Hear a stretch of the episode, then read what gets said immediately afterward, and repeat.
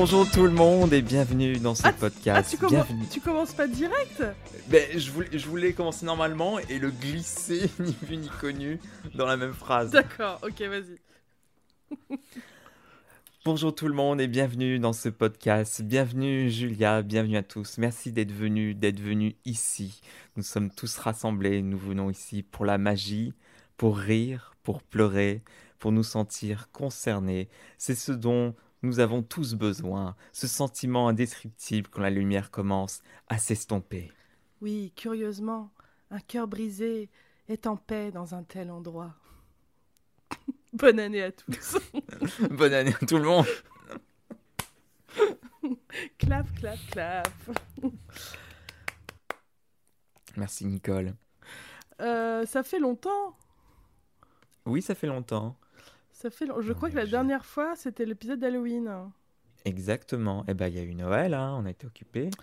Euh, et oui, on a été pas mal occupés et. euh, euh, On s'est remis au travail. Oui, on a été très très très occupés un peu partout dernièrement, mais nous sommes là pour vous parler de Matrix 4. C'est vrai que tu l'as vu enfin. Alors non mais c'était extraordinaire. C'était extraordinaire. Bah, je voulais pas faire mon top 10 de films tant que je l'avais pas vu, et je crois que j'ai bien Mhm. fait. Donc voilà. Mais euh, non, mais oui, c'était bien. On, est content de les retrouver. Ça faisait chaud au cœur de les voir. Euh, l'histoire est grandiose, je trouve. exactement. Elle a trouvé un- une raison euh, de, que ce film existe qui est tout à fait plausible et tout à fait euh, émotionnellement euh, euh, intense. Et, euh, et quelle fin merveilleuse, j'adore. Je n'ai fait que je n'ai fait que pleurer. J'ai pleuré tout le temps, tout le temps, Tout le temps, tout le temps. début. En fait, rien que de voir leur tête, je... qu'est-ce qu'ils ont une belle alchimie tous les deux. Puis les voir tout, enfin pas tout vieux parce qu'il faut pas exagérer, mais euh, que je venais de me voir la- me faire la trilogie originale et ils étaient là tous les deux avec leurs petits cheveux blancs et tout ça, c'était trop mignon. Bref, c'était génial. Et donc aujourd'hui, on va, on va encore faire un peu du, du spécial. On va faire un peu le point sur cette année 2021, sur ce qu'on a vu. Donc pas forcément des choses qui sont sorties en 2021, mais ce qu'on a vu. J'ai pas vu grand chose, c'est-à-dire que on va faire un ouais. top 10. Moi, je vais faire un, un top 7, on va dire. C'était une année série très très particulière. Je, je dois être honnête et je je peux pas dire que c'est ma meilleure année de, de série euh, 2021. Hmm. Euh, je sais pas si c'est un mélange de moi qui avait beaucoup moins de temps ou juste les séries qui étaient un peu moins bonnes cette année. Je je sais pas. Euh, c'est pas. Mais euh, alors, moi, je tiens à dire que mon top 10, ce ne s- quand je fais mon top 10 séries de l'année, ce ne sont que des séries euh, qui sont sorties en 2021, donc ce ne sont que des saisons 1. Euh, et j'aime beaucoup ces 10 séries, donc, euh, donc voilà. J'ai quand même réussi Oui. à trouver un top 10 qui, qui, qui, qui- qui- a la gueule, je trouve. Moi, j'ai dû un peu euh, racler les fonds de tiroir. Euh, toi, tu es plus allé vers des saisons euh, 2, 3, 4 ou... euh, Bah, des saisons que j'ai vues cette année-là, mais qui sont pas des, des séries de 2021. Et puis, et euh, ouais, non, je sais pas trop ce qui s'est passé cette année. J'ai, quasi rien vu. Je sais pas si c'est. euh, euh, ah bah si, si, si, je sais pourquoi. Ce sera le top 8 d'ailleurs. On en avait parlé. Oui. Vas-y Il y a quelque chose qui a pris beaucoup mon temps. Non, on n'y est pas encore. hein. Et après, on fera notre petit point traditionnel Drag Race. Très bien. Eh bien, nous pouvons commencer.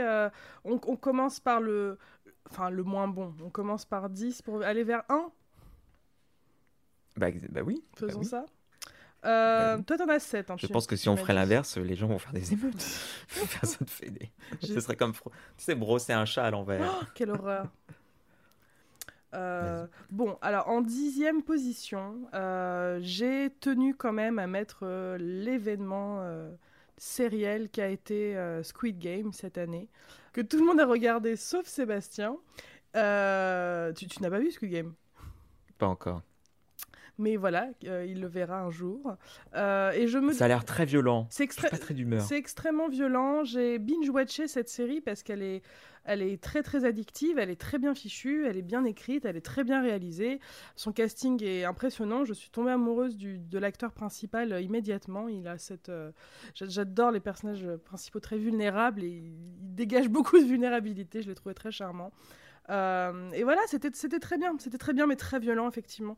en la bingeant, ça a été je, me souviens que j'allais dormir le soir et je dormais pas très très bien parce que c'est très très très violent. mais bon, la violence fait partie du propos euh, du film. Je ne vais pas vous présenter Squid Game, je pense que vous l'avez, euh, beaucoup d'entre vous l'ont vu, euh, et beaucoup d'autres d'entre vous comptent peut-être la voir, donc je vais pas trop m'étaler dessus. Mais je tenais à la mettre dans ce top 10 parce que c'était, c'était une très très bonne série, et je la mets en dixième position. Une Puis elle a fait des audiences de ouf, je crois. Enfin, je crois que le monde entier l'a vu. Euh, bah, je n'ai pas revérifié les chiffres, mais euh, il me semble que. C'est un truc de malade. Bah, je crois que c'est la série Netflix la plus regardée depuis l'invention de Netflix. Je veux pas dire de bêtises, mais il me semble que j'avais vu ça. Donc voilà, bref, Squid Game en dixième position. Euh, et donc en neuvième place, j'ai mis cette série Netflix aussi, euh, qui a eu un beau succès et que tout le monde a un peu oublié après. Mais moi, je ne l'ai pas oublié parce que j'ai adoré cette série. Je ne sais pas si je t'en ai déjà parlé. Ça s'appelle Clickbait. Redis-moi, oui. Euh, c'est une série qui avait un pitch assez sympa. Je crois qu'elle est sortie en septembre à peu près de cette année. Euh, c'est une série créée par un des créateurs de The Slap, la série australienne. Oui. qu'on avait beaucoup aimé, qui est une série un peu à multiples points de vue, euh, où tous se euh, rassemblent au bout d'un moment avec un casting choral. Et Clickbait, c'est un peu la même chose. C'est l'histoire d'un homme qui est joué par ce cher, euh, ce cher Adrian Grenier, qui joue le vilain petit copain de Anna dans, dans Le Diable s'habille en Prada. et en gros, il se fait kidnapper Hmm. Et il est filmé par ces kidnappeurs euh, euh, sur une vidéo qui est mise sur YouTube. Euh, et il tient une affiche où il y a marqué au bout de, je sais plus combien, on va dire un million de vues, hmm. je, serai, je serai exécuté. D'accord, genre Black Mirror quoi. C'est un peu ça. Et en gros, ben, arrive ce qui arrive et les gens regardent tous la, la vidéo et sa famille est un peu pris euh, dans une course contre la montre pour essayer de euh, comprendre pourquoi il a été euh, kidnappé et où est-ce qu'il est et comment est-ce qu'on peut empêcher qu'il lui arrive malheur avant que le chiffre mm, fatidique soit atteint. Il y a un beau casting dans cette série. Il y a Zoé Kazan, je ne sais pas si vous la connaissez, mais elle j'adore cette actrice, elle est vraiment chouette. Euh, et il y a aussi Betty Gabriel qui jouait dans Get Out, qui faisait la, la femme qui est. Euh, bon, je ne veux pas vous spoiler Get Out, mais elle, fait euh, la. La la, femme de ménage un peu du, de la famille dans laquelle l'intrigue dans la maison euh, de, où l'intrigue se passe, euh, qui est donc une actrice qu'on a tous et toutes trouvé euh, phénoménale dans Get Out, et elle est incroyable aussi dans, dans Clickbait. Elle, elle joue la femme de Adrienne Grenier qui, qui a été kidnappée. Et c'est une succession de twists, de, de grands moments émotionnels. Chaque épisode a un peu, comme The Slap, un peu, c'est un, un, un, point de vue, un personnage par épisode. Et tout commence à prendre sens au bout d'un moment. Je n'ai rien vu venir, vraiment. J'ai, regardé cette série en une nuit parce que je ne pouvais plus m'arrêter de la regarder. C'était terrible. J'avais été euh, pas de très, très, de très. J'étais pas très réveillée le lendemain au travail parce que j'ai vraiment. C'était. Euh, je, n'avais que regardé Clickbait la veille. Euh, c'est vraiment bien écrit, c'est très bien réalisé. J'ai été mais sur, euh, sur le bord de mon siège pendant toute la série. C'est une, donc une mini-série qui n'aura pas de saison 2. Euh, et c'est génial. C'est génial. quand j'ai fait ce top 10, je me dis bah non, je dois mettre clickbait parce que c'était trop bien. Voilà. Je ne vous en dirai pas plus. Regardez-la, c'était sensationnel. Est-ce que tu veux parler quand tu as rencontré Adrienne Grenier et que tu savais pas qui c'était? Oh. Bah, quand- à, à Vancouver, une amie m'a- m'avait emmené voir ce documentaire qui s'appelle Paparazzo, qui est un documentaire qui parle des paparazzis, qui était donc réalisé par Adrienne Grenier, qui, en tant que célébrité, euh, voulait parler de sa relation et la relation des, euh, des, des célébrités avec les paparazzis. Euh, et je ne savais pas qui était Adrienne Grenier. Euh, J'étais allée lui parler à la fin de son documentaire parce que j'avais trouvé qu'il n'était pas euh, trop mal fichu. Et je n'avais pas vu Le Diable s'habille en Prada à l'époque. Et c'est après que j'ai découvert que c'était un, Tu lui as parlé comme mignon si ce n'était qu'un gueux. Il était, il était, il était mignon. Voilà. Bravo. Et maintenant, nous allons débattre sur est-ce que le méchant de Le Diable s'habille en Prada? Qui est le vrai méchant? J'ai l'impression que ça change chaque année. Oui. Ça change. Oui, c'est comme ça que tu vois un peu le baromètre de la société, genre C'est ça. à quel, quel, quelle est un peu l'opinion populaire de qui est le méchant dans Le Diable s'habille en Prada. Vers On voit à peu près où on en est. euh. ah mon dieu. Euh, et on arrive au numéro 8 et je vais te laisser la parole un petit peu. Alors, euh, pourquoi j'ai vu moins de séries euh, cette année Euh, C'est parce que je me suis lancé dans quelque chose qui, qui- n'est pas une série, mais on va dire que c'est sériel. Je me suis tapé tout le MCU que je n'avais jamais vu. j'ai commencé en février. Explique ce qu'est le MCU pour celles et ceux qui pourraient ne pas savoir. Alors, si vous avez vécu dans une grotte euh, ces dernières années, euh, le MCU, je sais pas comment expliquer le MCU, je vais me faire, je vais me faire houspiller. C'est, il y a des, il y a des comics qui s'appellent Marvel.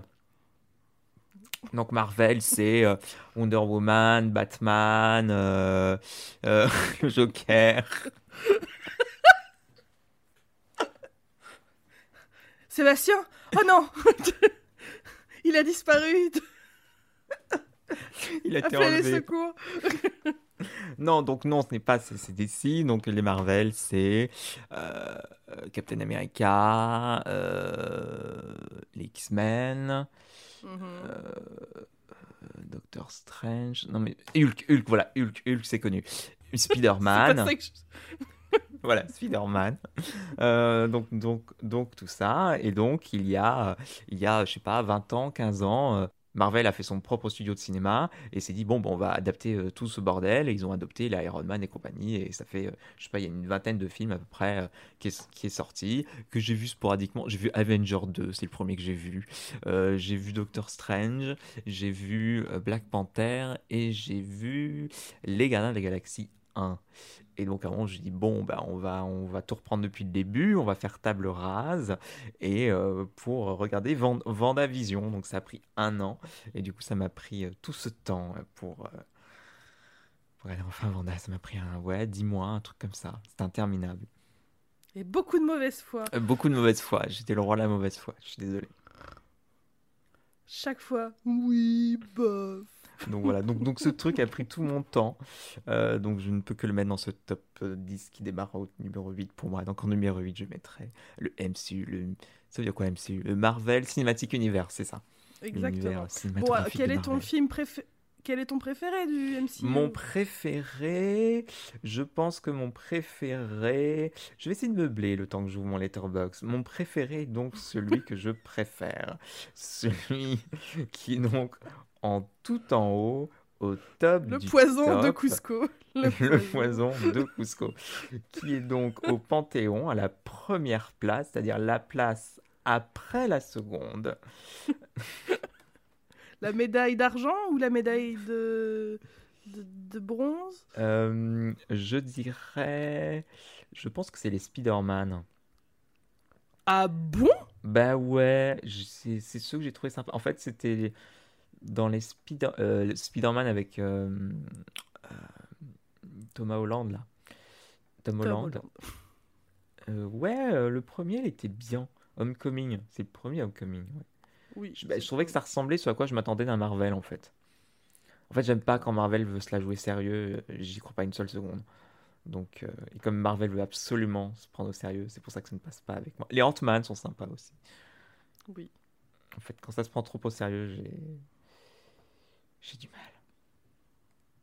Ok. Voilà. Je pourrais débattre avec toi que le MCU se prend au sérieux, mais. euh, J'entends. Oui, non mais je, D'accord, très je bien, sais- non mais euh, je sais que quelqu'un débat sur le MCU, j'aurais forcément tort et euh, vous aurez forcément raison parce que c'est vrai. Donc, Non, non, non, non. euh, rendons à, à, à Captain America, si c'est Captain America.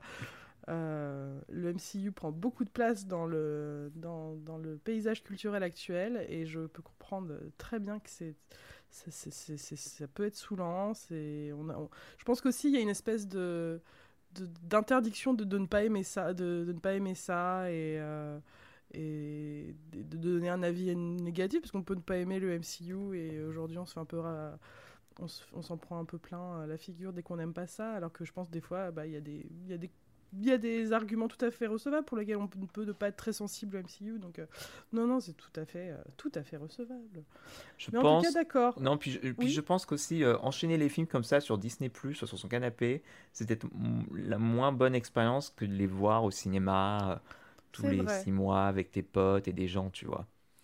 Quand Oui, es sur ton canapé vraiment, ouais. devant ton assiette, devant ton plat de macaroni froid, Ouais. Parce que c'est vrai que ce qui est fun avec le MCU, c'est l'ambiance en salle à chaque fois, Oui. le- le- les applaudissements, les, les- les gens qui se lèvent des fois pendant des scènes. C'est vraiment des, Mhm. des séances de cinéma qui sont assez mémorables. C'est vrai que ça doit pas être la même chose de le voir à la maison. c'est ça.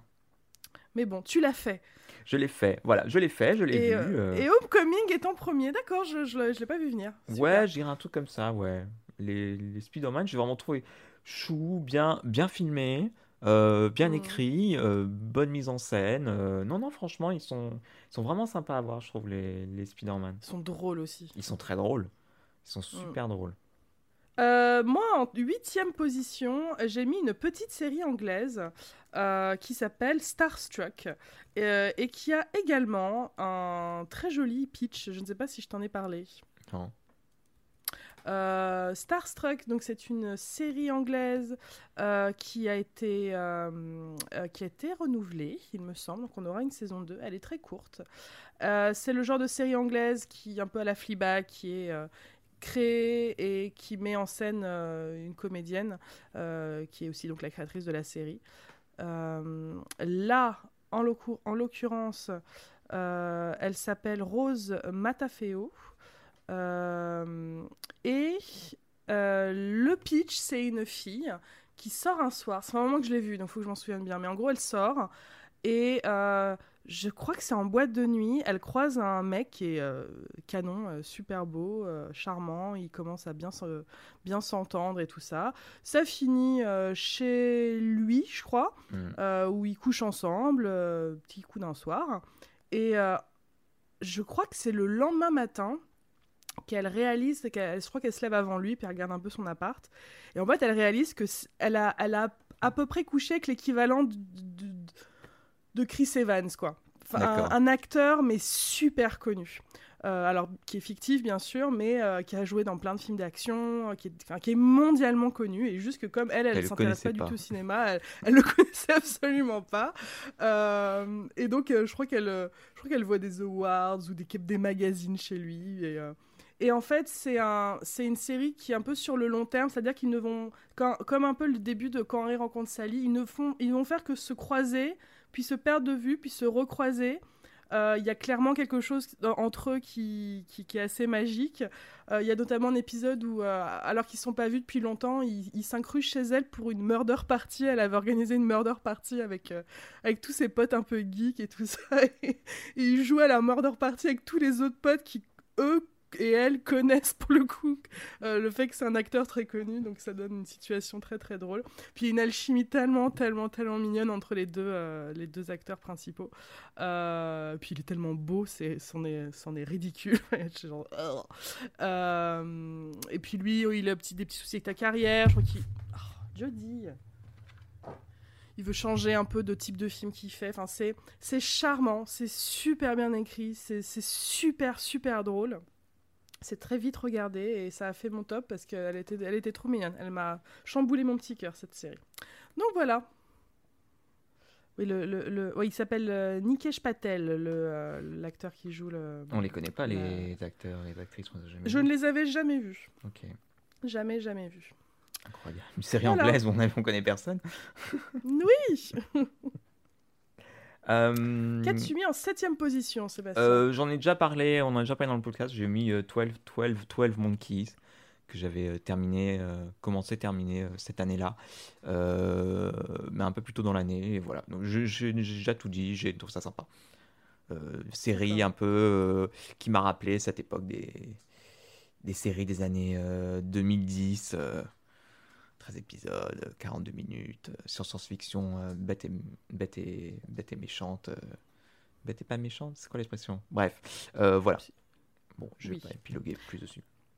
Est-ce que c'est le un film de Terry Gilliam au départ À la base, ouais. Enfin, il y a un film. Si il y a un bouquin derrière, mais euh, oui. Le premier euh, truc audiovisuel, c'est le, le film de Terry Gilliam. Avec Bruce Willis. Exactement. Que je n'ai jamais vu. Non plus. Euh, ok, euh, bah moi je vais pas dire grand chose en plus sur la septième parce que pas mal de gens l'ont vu, c'est Midnight Mass. Donc oui, c'est la nouvelle série de Mike Flanagan, qui est un de mes réalisateurs préférés, et c'est lui qui nous a en particulier donné euh, The Haunting of Hill House et The Haunting of Bly Manor sur Netflix. Et c'était sa nouvelle série annoncée comme horrifique. Et donc je me suis lancée dans cette série pensant que ça allait me faire peur, et effectivement j'étais terrifiée, mais plus par une crise existentielle que cette série m'a fait avoir. Ah bon? Ah, c'était. Euh, alors, j'ai l'impression que beaucoup de personnes ont eu des réactions très différentes face à Midnight Mass. Je connais des gens qui ont détesté la série, d'autres qui l'ont adorée. Euh, moi, je suis un peu entre les deux. Euh, en gros, c'est un huis clos sur une île où un pasteur, non pas un pasteur, autant pour moi, un curé, je crois que c'est une église catholique, arrive sur l'île parce qu'il remplace l'ancien qui était parti en voyage et qui apparemment est tombé malade parce qu'il était vieux. Euh, et il se passe des trucs très étranges avec ce curé, et il va se passer des choses très étranges sur cette île. Mmh. Euh, et tous les personnages euh, qui se, croisent, qui sont... Ça se passe à quelle époque de, de, nos jours, ça se passe de nos jours. Vraiment une, île qui est un, truc de cow-boy. l'océan. Pas du tout, non, non, du tout, du tout. Euh, alors oui, il y a peut-être des petites influences du, western euh, dans, la mise en scène, mais c'est, euh, je vous raconterai pas plus parce que c'est vraiment une série à twist où l'histoire se dévoile petit à petit. Au début, on genre de quoi ça parle, quoi Et comme tous les œuvres de Mike Flanagan, c'est bourré de très beaux dialogues, il y a des... j'ai appris en regardant cette série que, et Mike Flanagan en a parlé assez ouvertement, que euh, euh, D'ailleurs, c'est un des trigger warnings peut-être pour cette série, ça parle beaucoup d'alcoolisme puisque l'un des personnages est, alcoolique et donc Mike Flanagan a, parlé du fait qu'il était, il était lui-même alcoolique et, euh, qu'il a écrit cette série pour parler justement de, son, de, sa relation avec ce problème qu'il a dans sa vie et tout ça. Donc c'est, ça donne des scènes vraiment très on a vraiment l'impression que la personne qui les a écrites s'est un peu euh, mis à nu devant nous et c'est très, ça donne quelque chose de très vulnérable. Euh, mais ça ne traite pas que de ce sujet-là. Il y, a plein d'autres très beaux sujets qui sont euh, traités dans cette série. Je pense que je l'ai vu à un moment de l'année aussi où ça m'a fait du bien, cette série. Ça, ça évoque des, choses très, très, très dures et belles sur la mort. Sur, enfin voilà, c'est j'ai beaucoup aimé. C'est dur à voir, par contre. C'est pas une série euh, wouhou où on finit, euh, on finit tout nu dans la rue. Euh, mais. Je veux savoir quelle série te font finir tout nu dans la rue. oh, plein Le Mandalorian. Euh... oh oui ah, Pendant la saison 3, je, je ferai ça. Donc voilà, Midnight Mass en 7 position quand même. Ça m'a suffisamment marqué. Très bien. Euh, en sixième position, alors moi j'ai mis Vanda du coup, puisque voilà, au moins le MCU m'aura fait voir une série. Euh, donc Vision. Pourquoi tu rigoles? Parce que il faut savoir vraiment qu'il m'a dit j'ai envie de voir WandaVision. Ah, mais il faut que je regarde tout le MCU pour comprendre WandaVision. Et donc il y a eu un peu ce. le moment où il s'est mis à WandaVision, c'était genre vraiment one year later. bon, je commence WandaVision. oui. C'était presque. Je crois que c'était les un an de la série, t'étais presque au jour près. Quasiment. Mais. Euh, il y a un chat derrière toi et en... Oui, mais et en plus, ce que j'adore, c'est que ça n'a servi à rien. Parce que ça a servi. enfin, il y a peut-être 5, pour... 5 films du MCU qui, seraient... qui sont peut-être utiles à voir pour... pour vivre un peu le build-up émotionnel. Euh. Oh, quand même, un- il faut le contexte émotionnel de tout, moi, je trouve. Mais... Il faut le contexte émotionnel de Hulk, du premier Hulk. Oui, parce que tu, tu les compares les uns aux autres, ces super-héros, comment ils gèrent chacun et chacune leur, leur petites Oui. histoires. D'ailleurs, je suis très déçu que le MCU n'a jamais réglé le plus gros plot hole de toute sa firme. C'est est-ce que pendant le blip, le personnage de Liv Tyler a été blippé ou pas? Ah mon dieu. Alors, il y a qu'une seule personne qui, qui s'intéresse au personnage de Liv Tyler et c'est Sébastien.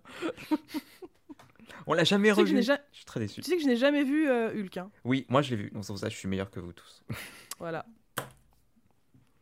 C'est le Ouais, non, c'est le, c'est le dernier qui me reste à regarder. Non, mais bref. Euh, Donc mais Vendavision, si, euh, c'est très bien. Elle est dans, elle est dans What If, Ah, eh ben, on regardera What If. Euh, mais pas, mais pas doublée par Liv Tyler. Fallait pas déconner, elle a, elle a d'autres choses à faire. Oui, elle est dans sa série où elle est, elle est pas maquerelle dans une maison close là, sous le, sous les cow-boys. Alors pour moi, Liv Tyler, elle est dans une série où elle joue une flic là, euh, Bah, 911 bah, ou je sais bah, pas quoi, C'était peut-être la suite alors. peut-être. Mais bref, Vendavision, donc c'était bien, un bel hommage aux, aux séries télé euh, des années 50. C'était cool ça, franchement. Non, franchement, c'était sympa. Ça m'a un petit peu rappelé Légion avec la façon dont ils ont changé les formats, t'as les, les barscopes qui apparaissent et qui disparaissent, etc. Euh, des très bons twists que tu vois pas venir.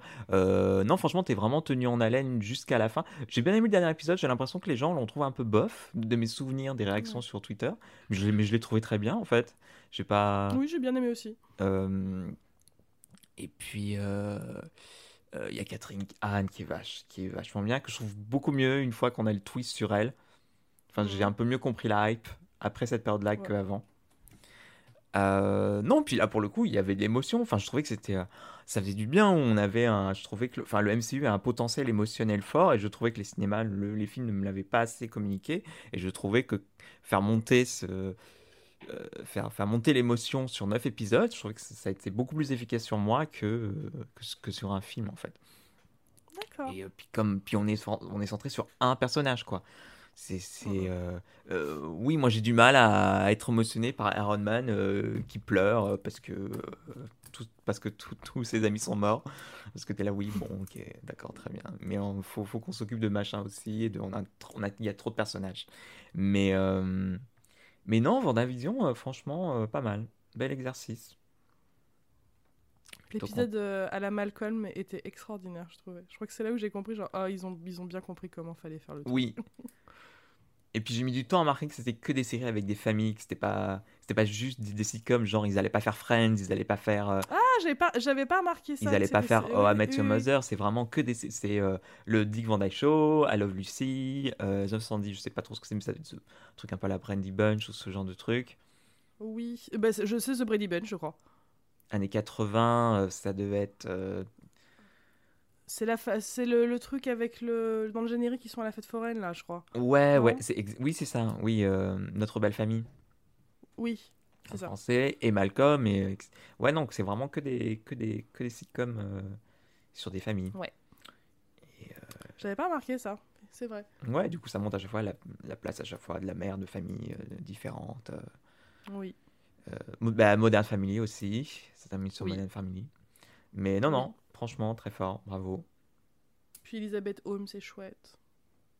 Elisabeth Holmes. tu dis ça parce que t'as ton, ton pull noir en col roulé. Euh, Elisabeth Olsen. One drop of blood. Euh, Elisabeth Olsen, oui, excellente. Enfin, ils sont, ils sont tous bien. Lui, lui aussi, là, euh, Vision. Euh, oui, oui, oui. Paul Bettany. Voilà. Donc voilà, je suis Qui content. jouait, le, qui jouait le moine euh, méchant dans le Da Vinci Code. C'est lui qu'on voit se, se, se fouetter avec des barres cloutées, là. C'est ça. Je, moi, je ne connais Paul Bettany que du Da Vinci Code. À chaque fois que je vois son nom, je fais Ah, c'est le, c'est le moine dans le Da Vinci Code. Le moine tout nu couvert de sang. C'est ça, qui essaie de tuer Tom Hanks. Oui, Euh, enfin voilà. Bon, Donc bah voilà. super, je suis contente que tu aimais WandaVision. oui, ça valait le coup. À ton tour. En sixième position, j'ai mis It's a Sin et euh, c'est la nouvelle série de Russell T. Davis. 2000... C'est- C'était en 2021 Alors, c'est ma première série de 2021. Bonne Euh, année. je l'ai regardée euh, vraiment, j'ai commencé l'année avec cette série. Euh, Et c'était dur. C'était donc c'est une série qui parle de, qui suit un groupe d'amis qui vit à Londres, j'ai envie de dire, enfin en tout cas en Angleterre, et ça raconte en fait le, les années SIDA, mais du, vraiment du point de vue de, des gens qui vivaient en Angleterre à cette époque-là. Euh, ce je crois, le premier, la première offre que je voyais qui parlait de ça, la plupart des films que j'ai regardés qui parlaient de ce sujet étaient plutôt des films américains. Euh, et là, j'ai appris plein de choses, en l'occurrence le fait que le la relation que euh, les gens avaient euh, face à l'information, ce qui arrivait comme info des États-Unis, ce qui était vrai ou pas vrai. Du coup, il y avait quelque chose de. Euh, c'était assez moderne en fait, parce qu'il y avait cette, ce rapport aux, news et aux fake news qui, même si ça se passait dans les années 80, était toujours d'actualité, juste sans, sans, Internet en fait. Et du coup, c'était vraiment très intéressant. Euh, le groupe de personnages est absolument incroyable. On retrouve un peu. Ça m'a un peu rappelé l'ambiance de ces séries comme ces séries précédentes comme Cucumber et Banana euh, de, de petites familles trouvées euh, qui vivent dans le même appartement. cette belle communauté queer qui se, qui se soutient, qui, qui s'aime très fort et, et, qui va vivre des choses très très dures au fil de la série. Et donc ça, ça fait que c'était une série en même temps très agréable à regarder parce que les personnages sont terriblement attachants et, leurs relations sont si drôles et touchantes et tout ça. Et en même temps, bah, et vu le sujet, on peut imaginer que ça va pas être une série rigolote du tout. Et c'est le cas, c'est très, très difficile. Euh, euh, il y a des scènes qui sont euh, terribles à regarder. Il y a une scène en particulier, il y a un beau casting dans cette série, et en particulier l'actrice de Bodyguard. Tu vois qui c'est cette actrice? Oui, la, bah, celle qui joue la ministre. Elle joue la mère du personnage principal et donc il y a cette scène où elle arrive à l'hôpital, elle apprend que son, son, fils est malade et c'est un espèce de plan séquence où, euh, où elle a une réaction complètement euh, assez réaliste en fait où elle, elle, comprend pas ce qui se passe. Elle fait que sortir de la chambre revenir dans la chambre aller gueuler sur un, sur un médecin puis revenir dans la chambre pour gueuler sur son fils. C'est cette scène elle était euh, elle était très très forte et il y a que des scènes comme ça pendant toute la série. Euh, c'est fantastique. L'acteur principal il s'appelle Holly Alexander et vous le connaissez peut-être parce que c'est le chanteur d'un groupe que je ne connaissais pas qui est assez connu euh, son groupe s'appelle Years and Years. Je sais pas si tu connais. Euh, bah, je connais parce que les gens ont parlé depuis la série, ouais. D'accord, bah je, je, ne connaissais pas du tout le groupe euh, Years and Years. rien à voir avec la série Years and Years d'ailleurs, hein, c'est juste, ils ont le mais donc en tout cas, c'est un très très bon acteur parce que vraiment il porte cette série d'une manière assez phénoménale. donc voilà, donc It's a Sin, c'est euh, forcément une série difficile, mais c'est euh, c'est superbe. Encore une très très bonne série de Russell T Davis. Euh, voilà. Je... Il n'y en a pas beaucoup que j'aime pas des séries de, de ce showrunner. Voilà. Russell T Davis qui retient pour bien pour Doctor Who, hein. Je suis pas fou. Oui. Très bien. J'avoue, j'ai hâte. L'air la, créateur de Broadchurch là ne m'a pas trop trop plu. On sait toujours pas qui remplace Jodie Whittaker en fait. Toujours pas. Elle sera remplacée, on est d'accord? Elle part avec le. Oui, elle, elle part avec le showrunner. Euh, et ensuite, pour la cinquième position, euh, j'ai terminé la campagne 2 après trois ans de, de, après trois ans de visionnage, la campagne 2 de Critical Role, qui est une web série. Euh, c'est une partie de Donjons et Dragons euh, jouée par des acteurs de doublage de jeux vidéo et de dessins animés. C'est un peu comme si, euh, et c'est plutôt c'est vraiment le pitch de base et c'est ce qui nous a intéressé, c'est tiens, qu'est-ce que ça donnerait euh, Donjon Dragon si c'était euh, interprété, joué, role-playé par des acteurs, euh, littéralement, qui en plus sont des acteurs de doublage. Et comme c'est un médium qui est vraiment plus audio que visuel, même si c'est toujours, ça existe en version podcast par exemple, on peut très bien juste écouter ça, mais c'est toujours sympa de, les regarder eux-mêmes parce qu'ils sont drôles et, et, ils sont bêtes. Mais donc voilà, donc c'est du coup plus une, une web série qui euh, va permettre à des acteurs de euh, développer vraiment leur talent, d'incarner des personnages, de, aussi leur talent d'écriture, comment ils vont écrire les backstories de leurs personnages, comment ils vont euh, comment ils vont mettre en scène leur dialogue, comment ils vont. Euh, donc c'est donc donc c'est vraiment ça. Mais en tout cas, c'est très sympa. Là, ils en étaient alors là, ils ont terminé leur campagne de cette année, qu'ils ont commencé en 2018, je crois. Euh, c'est devenu euh, vraiment quelque chose d'énorme. Ils sont vus par des millions de gens. Ils sont ils, brassent un public de dingue, ils font des lives, ils remplissent des salles, ils remplissent des stades limite. Non, j'exagère, mais c'est vraiment une sous-culture énorme qui s'est formée autour de ça, qui ont créé cette espèce de succès.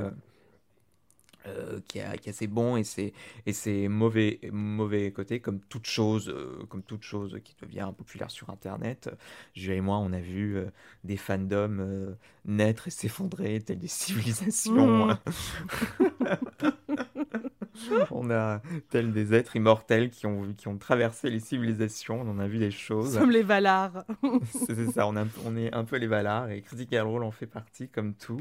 Euh, mais en tout cas, j'ai fini cette saison, cette campagne 2, effectivement, qui était très bien, avec ces personnages euh, hauts en couleur, euh, très très très touchant. Là, on est dans la campagne 3 vraiment à son démarrage, je vais pas la commenter euh, parce que c'est vraiment une, campagne en fait pour vous donner une idée. Il faut à peu près un épisode toutes les semaines à peu près.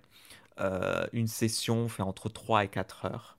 Euh, donc voilà, c'est des épisodes de 3 à 4 heures. Donc oyez, oyez les gens qui ont besoin de, de podcasts, de choses à regarder pendant que vous faites le ménage, le repassage, que vous prenez, euh, que vous prenez la voiture ou je ne sais quoi. Vous pouvez regarder Critical Role, c'est euh, des, une centaine d'épisodes par campagne, des épisodes de 3-4 heures. Ça peut vous occuper et ça peut aussi devenir votre nouvelle obsession parce que c'est vrai, quand on est à fond dedans, c'est vraiment une très belle aventure à partager et à vivre c'est très émouvant parce qu'ils sont, ils sont très très doués. C'est vraiment des, euh, des, des euh, très bons acteurs. Quand ils font pleurer leur personnage, tu as envie de pleurer aussi. Il y a peut-être des gens il y a peut-être des gens que vous connaissez. Il y a Ashley, John, Ashley Johnson qui interprète Hailey dans The Left of Us.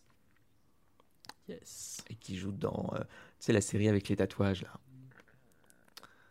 on avait fait une blague dans les upfront où on disait qu'on allait écarter ses fesses et trouver un tatouage. Si c'est une meuf qui trouve nue dans Times Square couverte de tatouages. Tu te souviens pas de ça? Ah, Mais attends.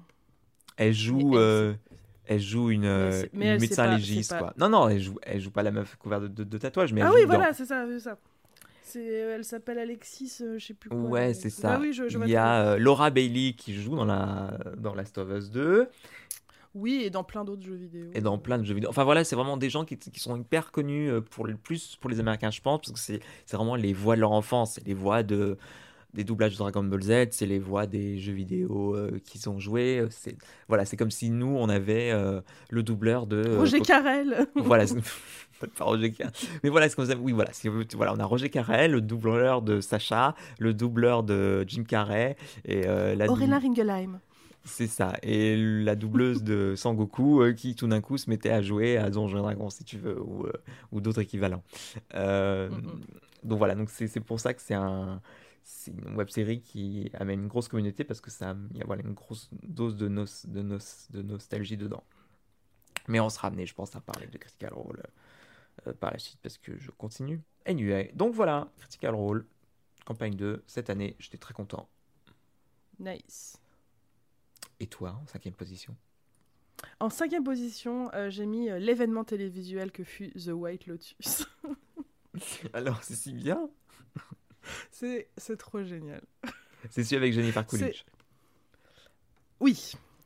Oui, que la série qui a rappelé au monde, euh, et j'en fais partie parce que je, effectivement, je n'ai pas consommé beaucoup de contenu avec Jennifer Coolidge, mais The White Lotus était incroyable. Euh, c'est ce genre de série où t'as un peu l'impression d'avoir de la fièvre quand tu la regardes. C'était genre. oui Quoi? Pourquoi? Un peu comme David Lynch. Puis alors. Euh, non, parce que c'est beaucoup plus terre à terre quand même. Il y, a, clairement. On va dire que juste les pers... tu sais, ces personnages qui ont des réactions très bizarres aux situations qui qu'ils euh, rencontrent. le fait que la série soit euh, sa, musique a été composée par euh, Cristobal Machin là qui a fait la la musique de Utopia et, et, mhm. tout ça. Euh, c'est lui qui, aussi qui fait la musique de The White Lotus. Et ça a rajouté beaucoup à cette ambiance un peu psychédélique et tout ça, parce que c'est toujours des musiques, c'est un, mélange d'instruments et de bruits humains. Là, par exemple, le, thème principal, c'est des gens qui respirent fort, c'est genre. D'accord. Donc ça, ça rajoute vraiment côté un peu. Euh, en fait, The White Lotus, c'est vraiment, c'est une cocotte minute en fait. On a l'impression qu'il y, y, a un truc qui, qui boue, qui boue, qui boue, et à un moment ça a pété, et effectivement à la fin ça pète. Euh, pas comme on pensait que ça allait, ça allait péter. Les personnages sont tous un peu. Euh, c'est un mélange de pitoyable, euh, méchant, certains sont touchants. Il y a aussi un vrai... Ça se passe... Je vous ai même pas parlé de, la... de l'histoire, ça se passe dans un hôtel, en fait, c'est un hôtel, un palace. Euh, un palace... Euh, sur une île Sur une île. je voudrais juste être sûre de où c'est. c'est à Maui, l'île de Maui. Euh, donc c'est parmi les îles euh, hawaïennes. Euh, et donc c'est vraiment ce palace avec ses, clients très très riches, majoritairement blancs, qui profitent donc de ce, cet hôtel qui a été, on l'apprend après, bâti sur des terres qui appartenaient à des, à des personnes locales. donc il y a en même temps dans la série un énorme propos de, des relations de euh, qui fréquente ces, îles paradisiaques aujourd'hui, à qui elles appartenaient avant qu'elles soient récupérées par des euh, grands milliardaires riches qui ont mis des hôtels dessus. Euh, donc il y a vraiment ce rapport de classe, ce rapport de, entre différentes races aussi. Enfin, c'est très complexe dans ce que ça raconte. C'est c'est très drôle et en même temps c'est vraiment il y a, y, a y a, un personnage en particulier je, je vous dirai pas le cas parce que je veux pas vous spoiler mais qui, déchire le cœur parce qu'on on, veut qu'il lui arrive que des bonnes choses et, et, et, la série lui promet que des belles choses et on va dire que ce personnage n'enchaîne que les déceptions pendant toute la, toute la série et, euh, c'est très dur à voir mais ça fait partie du, du propos de la série aussi. Donc c'était sensationnel. Et c'est aussi un murder mystery, parce qu'on apprend au début en mmh. fait de la série qu'il y a eu un meurtre dans l'hôtel, et on va comprendre de cet épisode qui meurt et pourquoi. Euh, voilà. Alors, qu'as-tu mis en quatrième position? On s'approche du numéro 1. Oui, euh, j'ai mis en début d'année, j'ai fini, j'ai vu la saison 5 de The Expanse, donc euh, ma seule et unique série de science-fiction que je regarde en ce moment, parce que c'est pas la joie les séries de science-fiction en ce moment, ça n'a jamais été très Bah si, tu, tu, tu, regardes Perdu dans l'espace aussi. J'ai vu Perdu dans l'espace il y a, il y a, il y a des années, j'ai toujours pas repris, j'ai vu la saison 1. Ah ah, je pensais que tu continuais. Euh, euh, je vais continuer, mais j'ai pas encore, euh, ça n'a pas encore été le cas pour l'instant. Mais oui, oui, oui, tu, as raison. Mais là, de ce que je regarde actuellement en cours, il y a The Expanse. J'ai commencé la saison 6 là. Et la, la saison 5 était bien. Il y a un super épisode avec le, personnage de Naomi Nagata qui se retrouve. Tu sais, c'est un peu un. C'est un peu un huis clos à la Gravity, si tu veux. Mais en un peu plus euh, éprouvant euh, physiquement et mentalement. La meuf, en fait, elle a dû euh, s'échapper d'un vaisseau pour aller dans un autre vaisseau, mais elle est passée par la porte de sortie sans combinaison. Donc elle a traversé. Comment c'est possible? Bon, on va, on va dire que ça passe. on va dire que... parce que je crois que théoriquement, si tu passes un certain temps dans l'espace, tu peux survivre. Tu sais un peu comme dans Battlestar Galactica. Tu sais, à un moment, ils, ils sont obligés de sortir d'un. Ils sont, oui. ils sont dans un petit vaisseau, un, un, un, petit minivan, si vous voulez, et pour entrer dans le gros vaisseau, ils sont obligés de traverser l'espace pendant, pendant quelques, quelques secondes. Et donc, c'est plus ou moins ce qui arrive à ce personnage. Plus, on va le dire, je, pense qu'à mon avis, elle a dû choper un kit de premier secours et se planter un truc avec une aiguille, une espèce de sérum magique du futur qui fait que, voilà, survie. Mais du coup, du coup, après, pendant tout le reste de l'épisode, elle est toute seule dans ce dans, ce, dans un espèce de vieux vaisseau délabré qu'elle essaye de réparer par elle-même. Il lui manque de l'oxygène, elle galère, elle, a, elle, a, elle est couverte d'engelures, elle est, elle est euh, euh. Bah, parce, qu'elle a eu froid, parce qu'il fait moins 200, 200, 200 degrés, elle est complètement déshydratée parce que le, elle, a eu froid. Parce que le, le vide de l'espace te, te, vide de ton eau. Donc c'est atroce et c'est une super performance de l'actrice. Ce qui le, le j'étais euh, sur le bord de ma chaise pendant, pendant tout l'épisode et, euh, euh, franchement, l'actrice a, été, extraordinaire euh, pendant tout, cet épisode, qui était vachement bien. Et puis, et puis ils ont, donc c'est un peu, pour résumer la série en gros, il y a un peu trois puissances dans le dans le système solaire. C'est une série qui se veut très très réaliste, quasiment d'anticipation. On est peut-être 100, 150 ans plus, plus, plus loin que nous, dans un futur quand même assez proche. Et il y a un peu donc trois puissances. Il y a la Terre, Mars et ceux qui vivent dans, les, dans la ceinture d'astéroïdes, ces espèces d'astéroïdes qui sont entre Jupiter et Mars, si vous voulez, qui sont un peu le, euh, le tiers-monde de cette, euh, de, cette, de, cette, de cette société, et donc ils sont un peu euh, pris de manière de haute par, par Mars et la Terre, et donc ils se, ils se vengent plus ou moins, ou ils, dérivent des astéroïdes et ils les balancent sur la Terre. Et la Terre n'a pas le temps de voir venir les, les astéroïdes, et donc c'est un peu ce côté innovant d'attaquer un, un ennemi, de lui balancer des astéroïdes dans la gueule, c'est super sympa. Donc ouais, c'était une bonne saison. Alors moi en 4, donc euh, rien à... il y a... C'est pas vraiment des astéroïdes, mais on peut considérer que les personnages sont des, sont des astéroïdes euh, en elles-mêmes parce qu'elles sont chaotiques et... belles en même temps. ah, je, vois de quoi tu vas parler. Je vais parler de Girls 5 Eva. Ah non, pas du tout. Euh, Girls Five Ever, c'est euh, la nouvelle série produite euh, et écrite, je crois, en partie par Tina Fey et, euh, et Robert Kalrock, qui, qui, avaient tous les deux bossé sur Kimmy Schmidt notamment, et sur The Mayor aussi en ce moment. et le pitch est cool de Girls Five Ever. C'est en gros un girls band dans les années 90, un peu l'équivalent américain des Spice Girls, avec un peu les mêmes profils. Euh, et euh, qu'est-ce qui serait arrivé si elles, n'avaient eu qu'en fait qu'un seul hit euh, et que 20 ans plus tard, elles, décident, alors qu'elles ont toutes plus de à peu près 45 ans, de se remettre ensemble et de ressortir un album, en gros. Euh, alors qu'elles ont euh, toutes. Euh, je crois qu'en fait, elles sont remises un peu au goût du jour parce qu'il y a un rappeur qui utilise un bout de leur, musique pour, pour sampler un, leur truc. Donc, du coup, il y a une nouvelle génération qui apprend à, les connaître. Et donc, il y a celle qui était un peu la plus musicale du groupe. qui est jouée par une actrice de Broadway, celle qui a, qui a créé la comédie musicale Waitress, qui joue super bien. Et elle, elle est en mode genre, mais il faut surfer sur cette vague. Euh, elle a un peu abandonné sa carrière de musicienne et elle, elle, elle s'en est toujours voulu. Euh, et donc elle décide un peu, euh, comme dans Ocean's Eleven, d'aller chercher toutes les autres, sachant qu'il y en a une qui est malheureusement décédée. c'est un peu le côté un peu triste de cette, de cette histoire. Et c'est vraiment touchant. Il y a vraiment une des cinq qui est morte et, et ça les a beaucoup marqués. Euh, elle est jouée par Ashley Park. Euh, elle, je crois que c'est elle qui joue dans Emily in Paris euh, maintenant. Parce qu'on les voit jeunes et on les voit jeunes et adultes. Et, et adultes, exactement.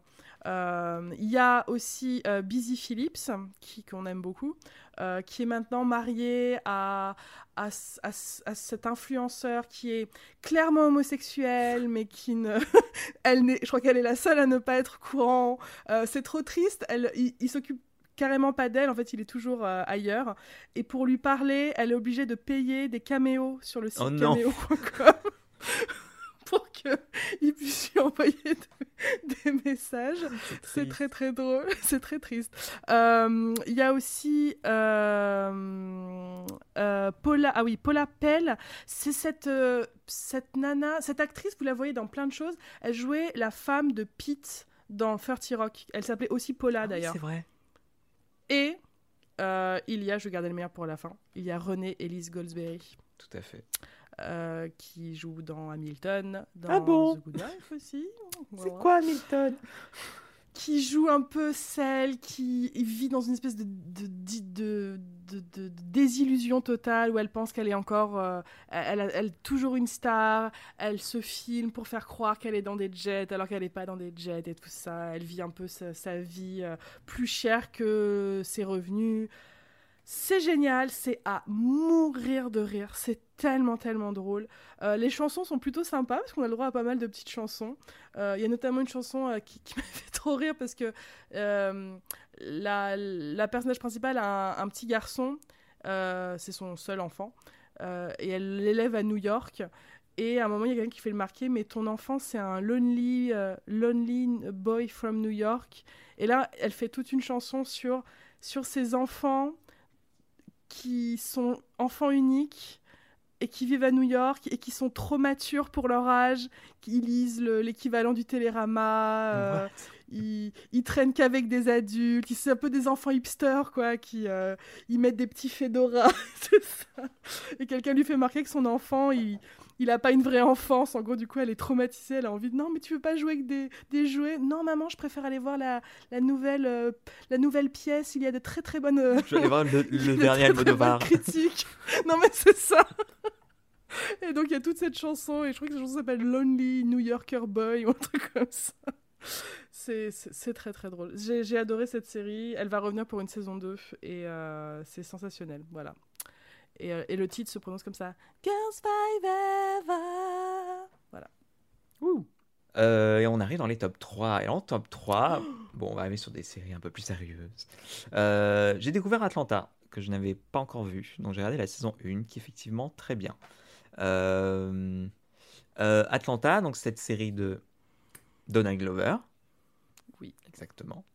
Euh, qui raconte l'histoire de Earn, euh, un jeune garçon qui, euh, j'ai envie de dire, tente, parce qu'il le fait tant bien que mal, d'être manager de son cousin, qui est un rappeur qui s'appelle Paperboy. Non, ça c'est le nom de la chanson. Mais c'est le nom du... Non, c'est son nom. Oui, c'est son Oui, nom aussi son de. nom oui, de- c'est son nom de, de, rap, de, de, ra- de- de rapport aussi. Dans la euh, ville d'Atlanta.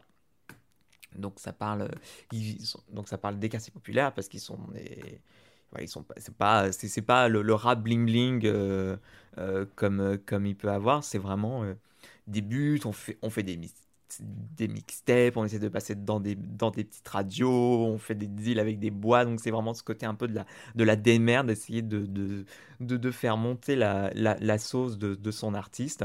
Et en même temps, il faut qu'il gère bah, tout le, tous les problèmes de classe et de race euh, de l'Amérique euh, actuelle, euh, tout le, le racisme, le racisme ordinaire des, de son entourage. On sait aussi pas mal sa... Alors, je sais pas comment... Sa femme, c'est sa copine sont ensemble, ils sont pas ensemble. Pour moi, ils étaient pas C'est ensemble. pas très clair. C'est pas très clair. Mais c'est comme je crois tout- qu'ils ont, divor- je crois qu'ils ont divorcé. Oui, c'est ce genre de c'est ça, ensemble, c'est ce genre de relation complètement compliquée comme pas mal de gens peuvent avoir que tu as du mal à résumer où tu dis mais vous êtes c'est toujours des, des potes se disent mais je crois que vous êtes plus ensemble pourquoi vous vivez encore ensemble? Oui mais c'est compliqué enfin bref Puis ils ont un enfant aussi. ils, voilà, ils ont aussi voilà, ils sont aussi un enfant dans le dans Qu'on voit pas souvent, mais ils ont un enfant. Voilà. Et elle, elle est vachement bien. Il y a des, il y a des épisodes pas mal qui sont focus sur elle. Elle est, euh, elle est prof dans une école publique. Il y a un épisode que j'ai bien aimé où elle retrouve une amie, une amie du lycée, je crois, ou, de, ou, de, ou de la flac à elle, qui est euh, richissime au possible, qui, qui arrive en jet. Et donc, c'est c'est souvent gênant où t'as tes potes plus riches que toi qui t'amènent au resto et, et, et tu regardes la carte et tu veux juste commander un verre d'eau et une salade parce que c'est juste indécent. Et, en même temps, t'as pas envie d'avoir la honte devant ta pote derrière elle. Et, le pire, c'est quand elle, comprend et du coup, elle veut, elle veut t'offrir la bouffe et c'est horrible. Enfin bref, c'est tout y a plein de choses qui se disent. C'est vraiment très bien écrit. Énormément de choses se disent que la série va, pendant, va pas non plus te prendre par la main. Euh, euh, c'est pas c'est pas toujours évident de comprendre ce qui se passe, mais je trouve que c'est plutôt bien parce que la série fait pas un peu l'insulte de traiter de, traiter de plein de sujets de manière très euh, basique et de débutant. Elle va vraiment aller dans la dans la subtilité, dans la problématique de certaines de, certaines choses. Et euh, non, franchement, c'est très fort. Il y a plein de choses qui ont très mal vieilli. Il y a beaucoup de choses ont été dites sur cette série, sur des choses qui vont pas. Mais je suis pas la meilleure personne pour parler de ça.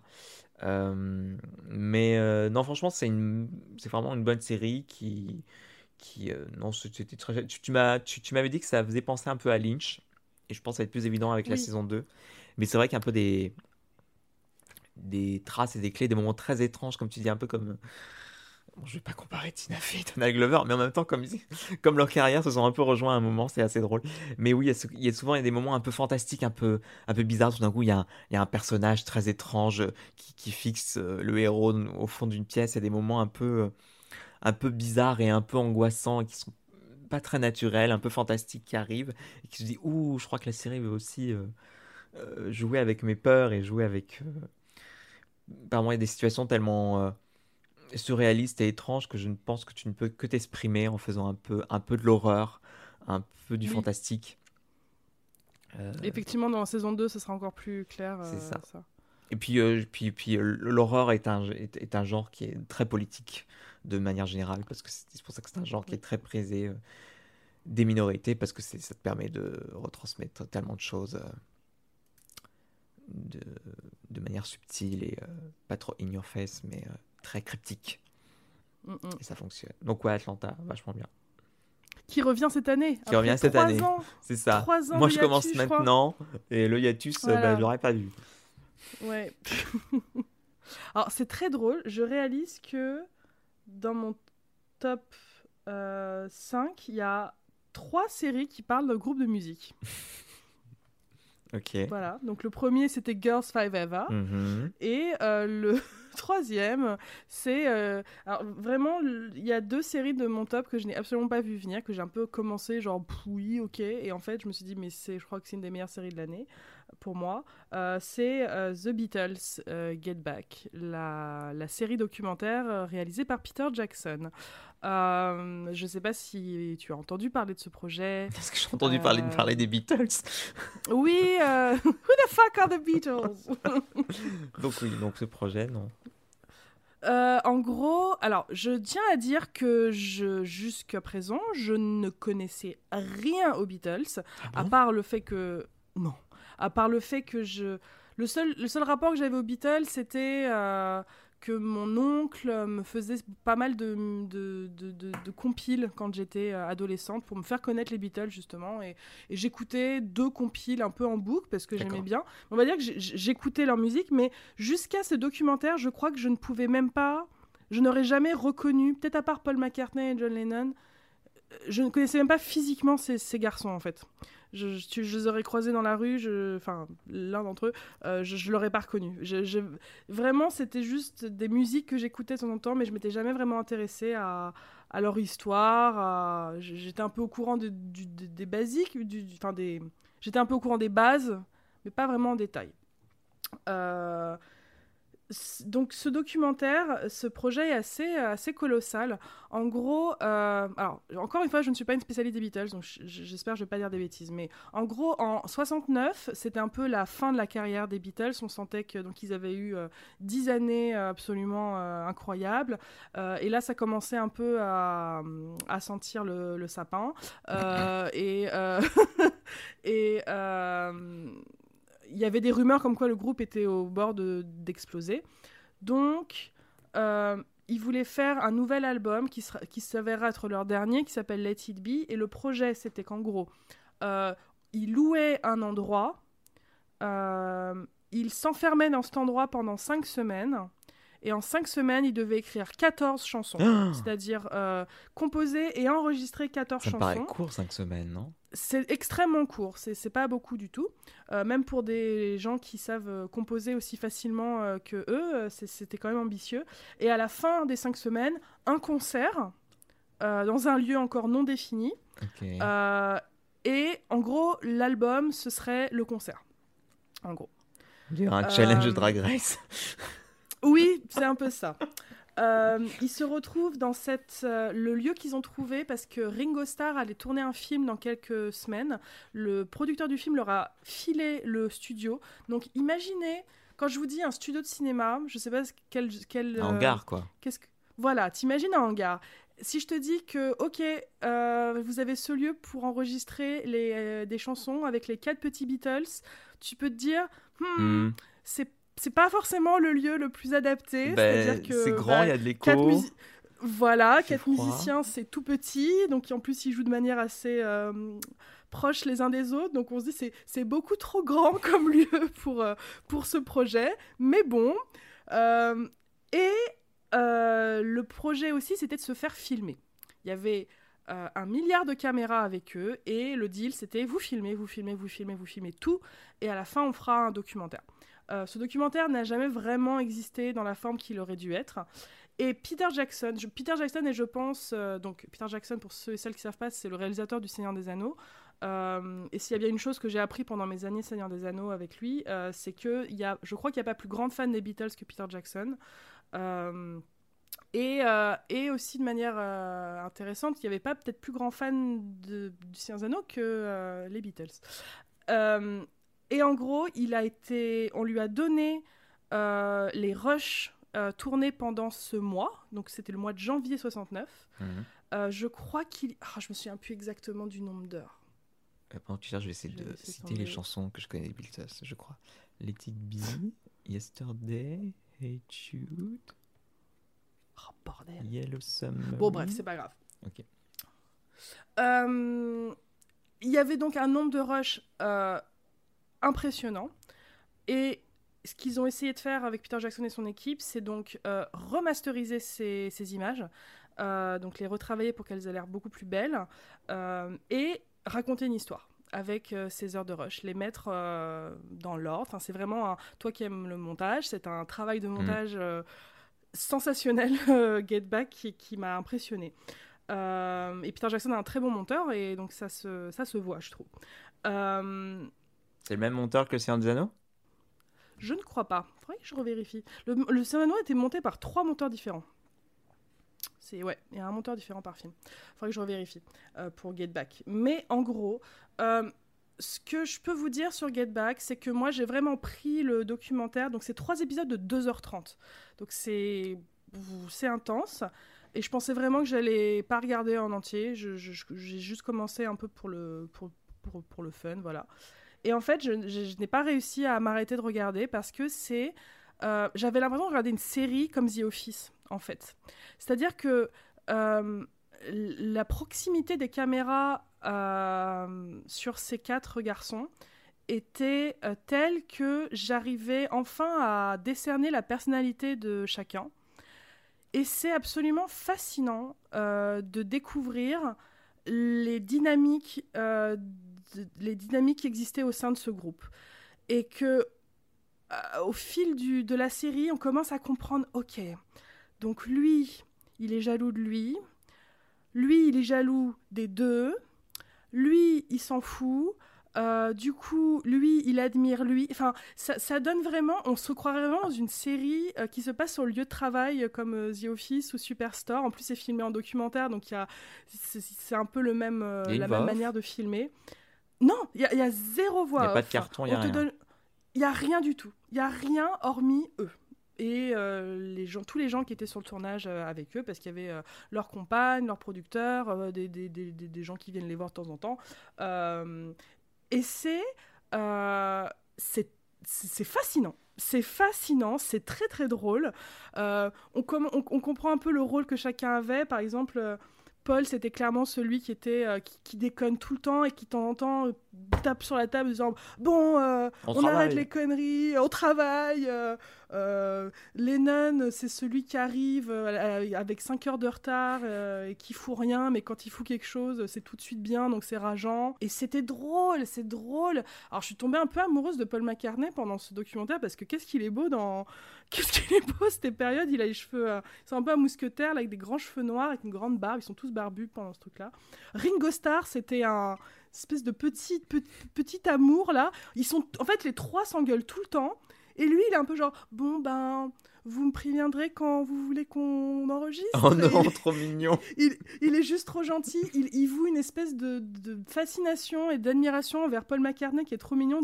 Bah, D'ailleurs, c'était eux qui devaient jouer Frodon et Sam dans leur, euh, dans leur possible adaptation qu'ils avaient inventée à l'époque. Et je comprends pourquoi.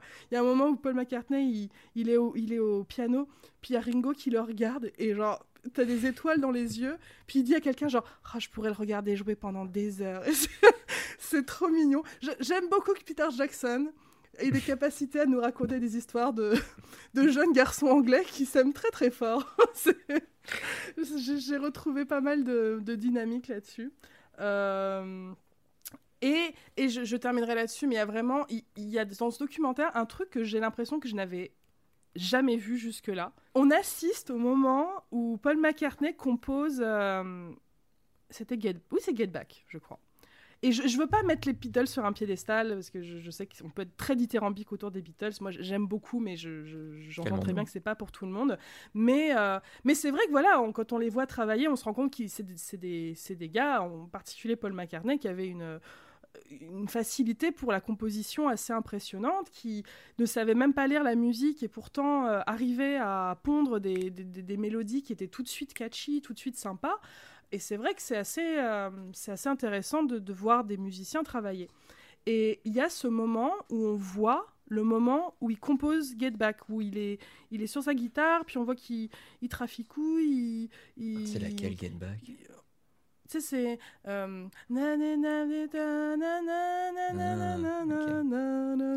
Et, le, et le refrain, c'est Get back, get back. Ah, il demande si je, je mets de la musique. Et donc, il est à sa guitare, il, il, essaye des trucs, on, on, comprend pas trop ce qu'il fait, c'est pas terrible. Puis au bout d'un moment, on commence à reconnaître. Et puis, en l'espace de 5 minutes, eh ben, il a composé la musique et on a assisté à ça. C'est, j'ai trouvé ça, c'est très très beau. J'avais, tu sais, quand on, tu sais, on lit on se dit genre, ah, je me demande le moment où Tolkien il a eu l'idée de, de ça. Et ben là, tu le vois en image. C'est, c'est, c'est assez impressionnant. Donc voilà, si vous êtes fan des Beatles, je ne peux que vous recommander Get Back. Si vous supportez pas les Beatles, c'est pas vraiment le truc pour vous, effectivement, parce que c'est vraiment euh, 8 heures intenses de Beatles, c'est pas, pas, pas tout. Mais comme, si comme moi, vous étiez juste un peu genre me, euh, c'était très très Mhm. agréable. J'ai vraiment adoré. Et, et quel travail de montage et de restauration, parce que les, les images visuellement sont. On dirait que ça a été filmé avec un téléphone hier, quoi. C'est. euh, c'est- dingue. C'est vrai que c'est- c'est ces quatre visages qu'on a toujours l'habitude de voir euh, en noir et blanc, euh, en mode VHS, super, avec une super mauvaise qualité. Et là, ils sont tous, euh, ils sont là, quoi. Ça les rend très réalistes et très humains, en fait. Voilà.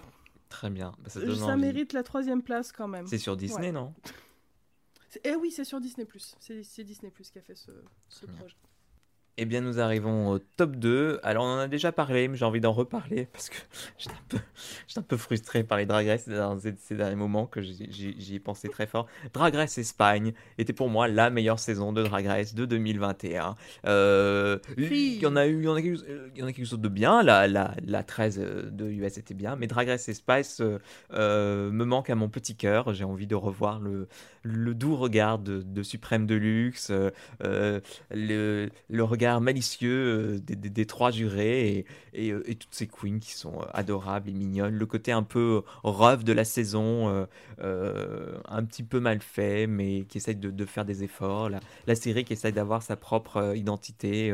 euh, enfin, on en a déjà, on a déjà discuté d'autres Drag Race Espace, mais. euh, mais ouais, j'ai envie de l'avoir, j'ai envie d'entendre de l'espagnol, j'ai envie d'entendre Musica à chaque fin de, à chaque fin d'épisode euh, avant de lancer le générique. euh, Non, franchement, euh, vivement qu'il Ce revienne. jury qui pleure tout le temps. Ce jury qui pleure tout le temps, qui est aussi très orni. Oui. Ils ont été très ornis. Euh, puis je sais pas, ça porte le soleil alors que là il fait gris, on est au mois de janvier. Il y en a marre, on en manque de vitamine D. Donc C'est vrai. euh, Ça revient quand? je sais pas du tout. Bah cette année, Je mais crois que ça... Ouais, ça va revenir vite, je crois. bah, hein. j'espère. Et puis, quelle gagnante. Et quelle gagnante. Incroyable. C'est un peu obvious, mais c'était quand même Oui. quelque chose. Et toi, qu'as-tu mis en top 2 En top 2, j'ai mis euh, la série qui, je pensais allait être en première, mais elle a été détrônée à la dernière minute. Ah. Mais elle est quand même, c'est quasi ma série préférée de cette année, c'est We Are Lady Parts. Ah, cette, je- je la- cette série, euh, cette série anglaise euh, qui aura une saison 2. Wouh Euh, qui, je pense, je pensais être la seule à la regarder au début, mais j'ai l'impression que depuis qu'elle est sortie en France, euh, il y a plus de gens qui la connaissent, et tant mieux, parce que c'est c'est incroyable. C'est donc c'est encore une série qui parle d'un groupe de musique. Euh, cette fois-ci, un groupe de, de rock composé uniquement de jeunes femmes musulmanes qui habitent à Londres, donc en Angleterre, et qui veulent faire du, du rock punk, en gros. Euh, donc elles viennent toutes, euh, elles partagent en commun euh, leur religion, mais elles viennent toutes de familles et de, de traditions différentes. Elles jouent toutes, elles ont toutes une très différentes personnalités. Elles jouent toutes. Il y en a une qui a la guitare, une qui a la batterie. Il y en a une qui, qui, est, qui, est, extraordinaire. Je crois que c'est mon personnage préféré, qui, qui est la manageuse du, du groupe. Ah oui. et au début. Ouais. Et D'ailleurs, la, la, bande-annonce de la série est très bien. Je pense que je crois que je me, souviens quand on l'avait vue, c'était ça qui nous avait envie de donner, envie de regarder.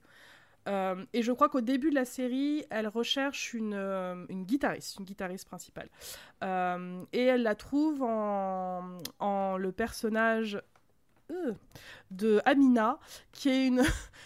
J'adore ce genre de personnage qui est très... Elle, est... Je crois qu'elle est étudiante en microbiologie.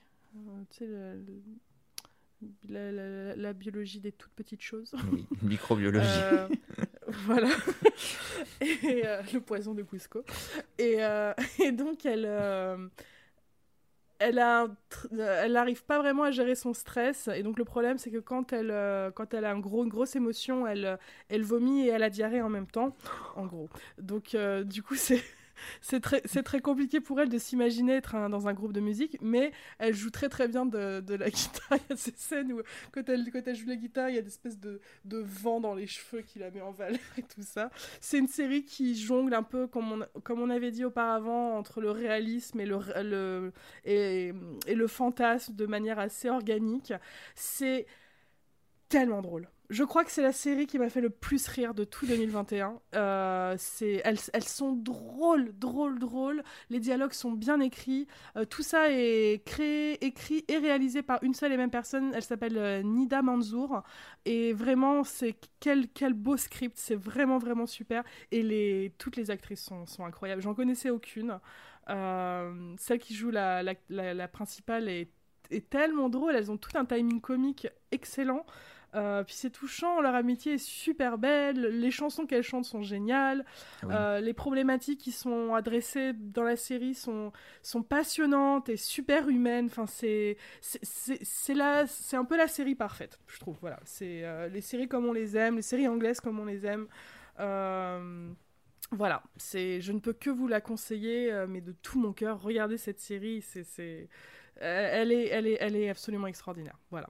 Et Lady Parts, c'est le nom de leur groupe. elles commencent leur concert en disant We are Lady Parts Et euh, voilà.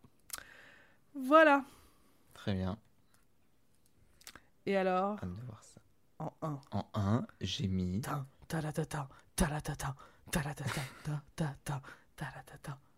J'ai mis la saison de What We Do in the Shadow. Je me souviens plus si on avait débriefé sa dernière saison ou pas. Je crois que non. Je crois que tu l'avais pas terminé, toi. Je l'avais pas terminé. Donc cette saison 3 qui était extraordinaire. À chaque fois, tu te dis, mais on fait le tour du concept. En fait, pas du tout. Donc euh, très rapidement, What We Do in the Shadow, c'est un documentaire sur des vampires, si vous voulez. Euh, c'est un résumé euh, très rapide et qui ne fait pas honneur à cette extraordinaire série qui est très très drôle, créée par Takai Waititi et Jamen Clément qui avait fait le film What We Do in the, Shadow, qu'on vous recommande aussi, qui est très très drôle, qui est aussi un documentaire. Et donc là, c'est un, un, peu un spin-off, si vous voulez. C'est euh, le film se passe en Nouvelle-Zélande, là ça se passe euh, aux États-Unis, dans l'État de New York, euh, à Long Island, je crois. Et, oui. et c'est tellement drôle, tellement tellement drôle. Euh, c'est vraiment ces, trois vampires. Il y en a un qui est anglais, il y en a une, elle est grecque, et l'autre, il est d'Iran. Euh, mais d'époques d'époques différentes. C'est-à-dire le, le, vampire iranais, il est de l'époque des, euh, des, sultans et compagnie, donc il a, on va dire c'est le plus vieux entre, entre, entre guillemets. Le, celle qui vient de Grèce, c'est peut-être plus le Moyen Âge, je crois, Moyen Âge, un truc, un truc comme ça. Et l'anglais, c'est plus euh, l'époque victorienne. Donc ils ont vraiment trois personnalités différentes, trois visions du monde différentes, trois euh, passés différents. Euh, ils sont et trois attitudes différentes parce que c'est un peu comme s'ils n'avaient pas grandi depuis depuis le moment où ils, ils ont été transformés en vampires. Et en ah oui, et il y a le vampire énergétique qui est pour le coup pas un vampire qui se nourrit de sang, mais c'est un vampire qui, vous savez, ces gens qu'on a tous connus, que ce soit un collègue, quelqu'un dans sa classe, un prof euh, ou euh, la boulangère qui, euh, quand il vous parle, vous, ça vous épuise. C'est pas forcément ce qu'il c'est à la fois ce qu'il dit et pas vraiment ce qu'il dit, c'est la façon dont ils le disent, qui vont vous raconter leur vie et, y a toujours un truc qui va pas ou qui vont, qui, vont, qui vont vous dire que des lieux communs, euh, qui vont dire des choses pas intéressantes, qui vont parler du, de la météo et on s'en fout et, c'est terrible. Et donc, en fait, la série veut vous faire croire que ces gens-là en fait sont, des vampires et donc ils sont littéralement en train de vous ôter votre énergie vitale et c'est de ça dont ils se nourrissent. Donc c'est très très drôle. Donc c'est là on rentre dans, dans l'absurde et ils ont un comme ils dorment le le jour et, vivent la nuit, qui sont complètement déconnectés du monde, euh, parce qu'ils n'arrivent plus à s'intégrer euh, à notre époque, surtout que les, le, dans le XXe siècle, les, les, choses ont évolué de plus en plus rapidement, donc ils ont de plus en plus de mal. On, comprend plus ou moins que dans les, dans les siècles d'avant, ils arrivaient un peu plus à se fondre dans leur, dans leur époque, dans la façon dont ils racontent leurs anecdotes, mais là on sent que tout est allé trop vite, ils sont complètement déconnectés, ils sont, ils sont un peu en isolation dans leur bulle, dans leur, dans leur joli manoir, euh, poussiéreux et plein de d'objets mystérieux et de, et de coins sombres. Et donc ils ont un familier euh, qui est joué par...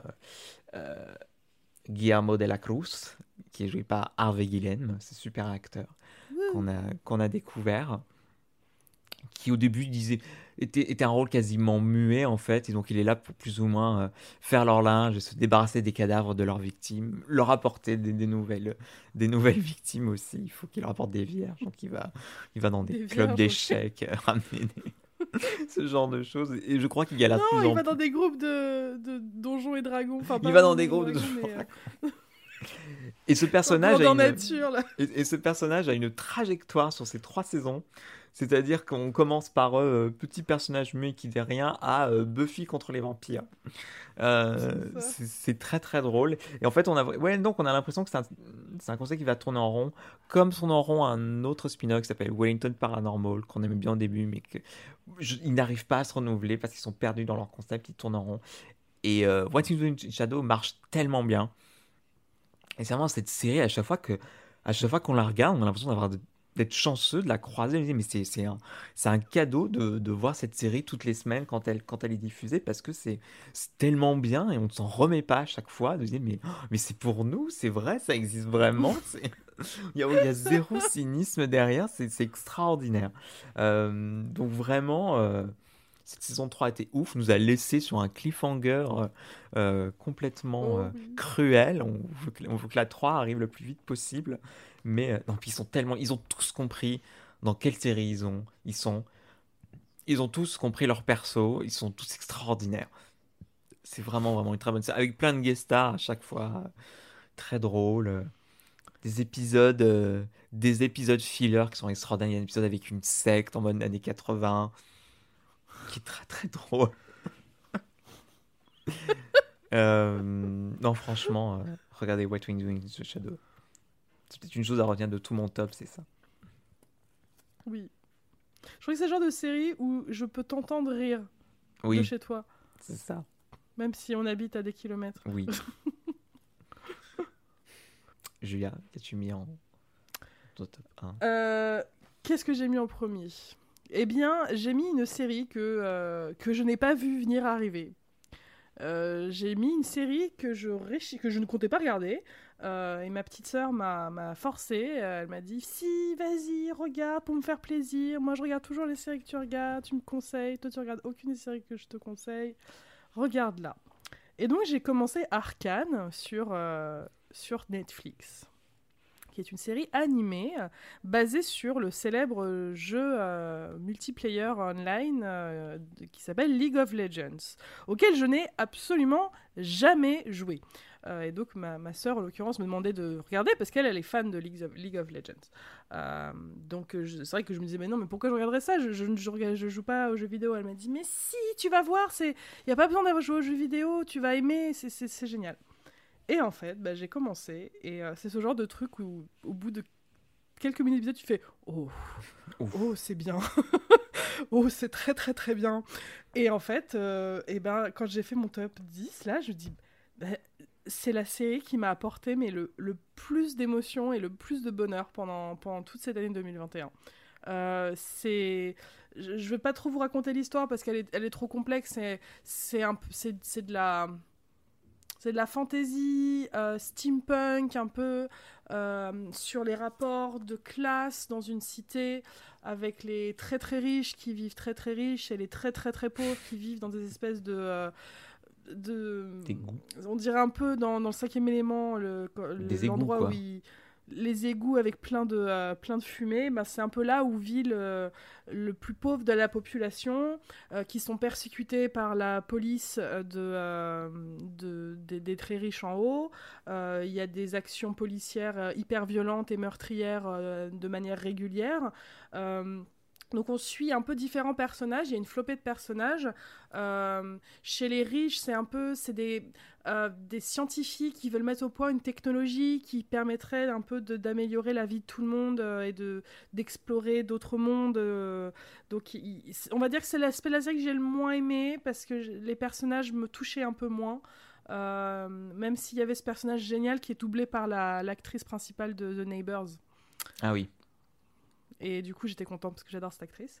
Euh, moi, j'étais plus euh, contente pour toutes les scènes qui se passaient justement chez, euh, dans le, les quartiers un peu plus durs de cette cité, où on suit le destin de deux sœurs qui s'appellent Violette et Powder, qui ont les parents ont été tués par la police justement quand elles étaient toutes petites et qui se sont fait adopter par cette espèce de, de Joël de The Last of Us, un peu le même genre.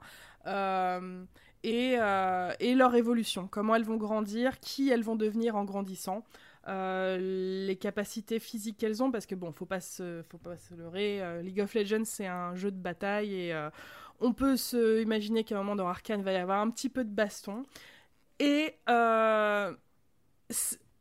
je, je, ne m'attendais pas du tout à où la série allait nous emmener. C'est-à-dire qu'on commence la série en se disant Ah oui, ok, d'accord, ça va parler de ça.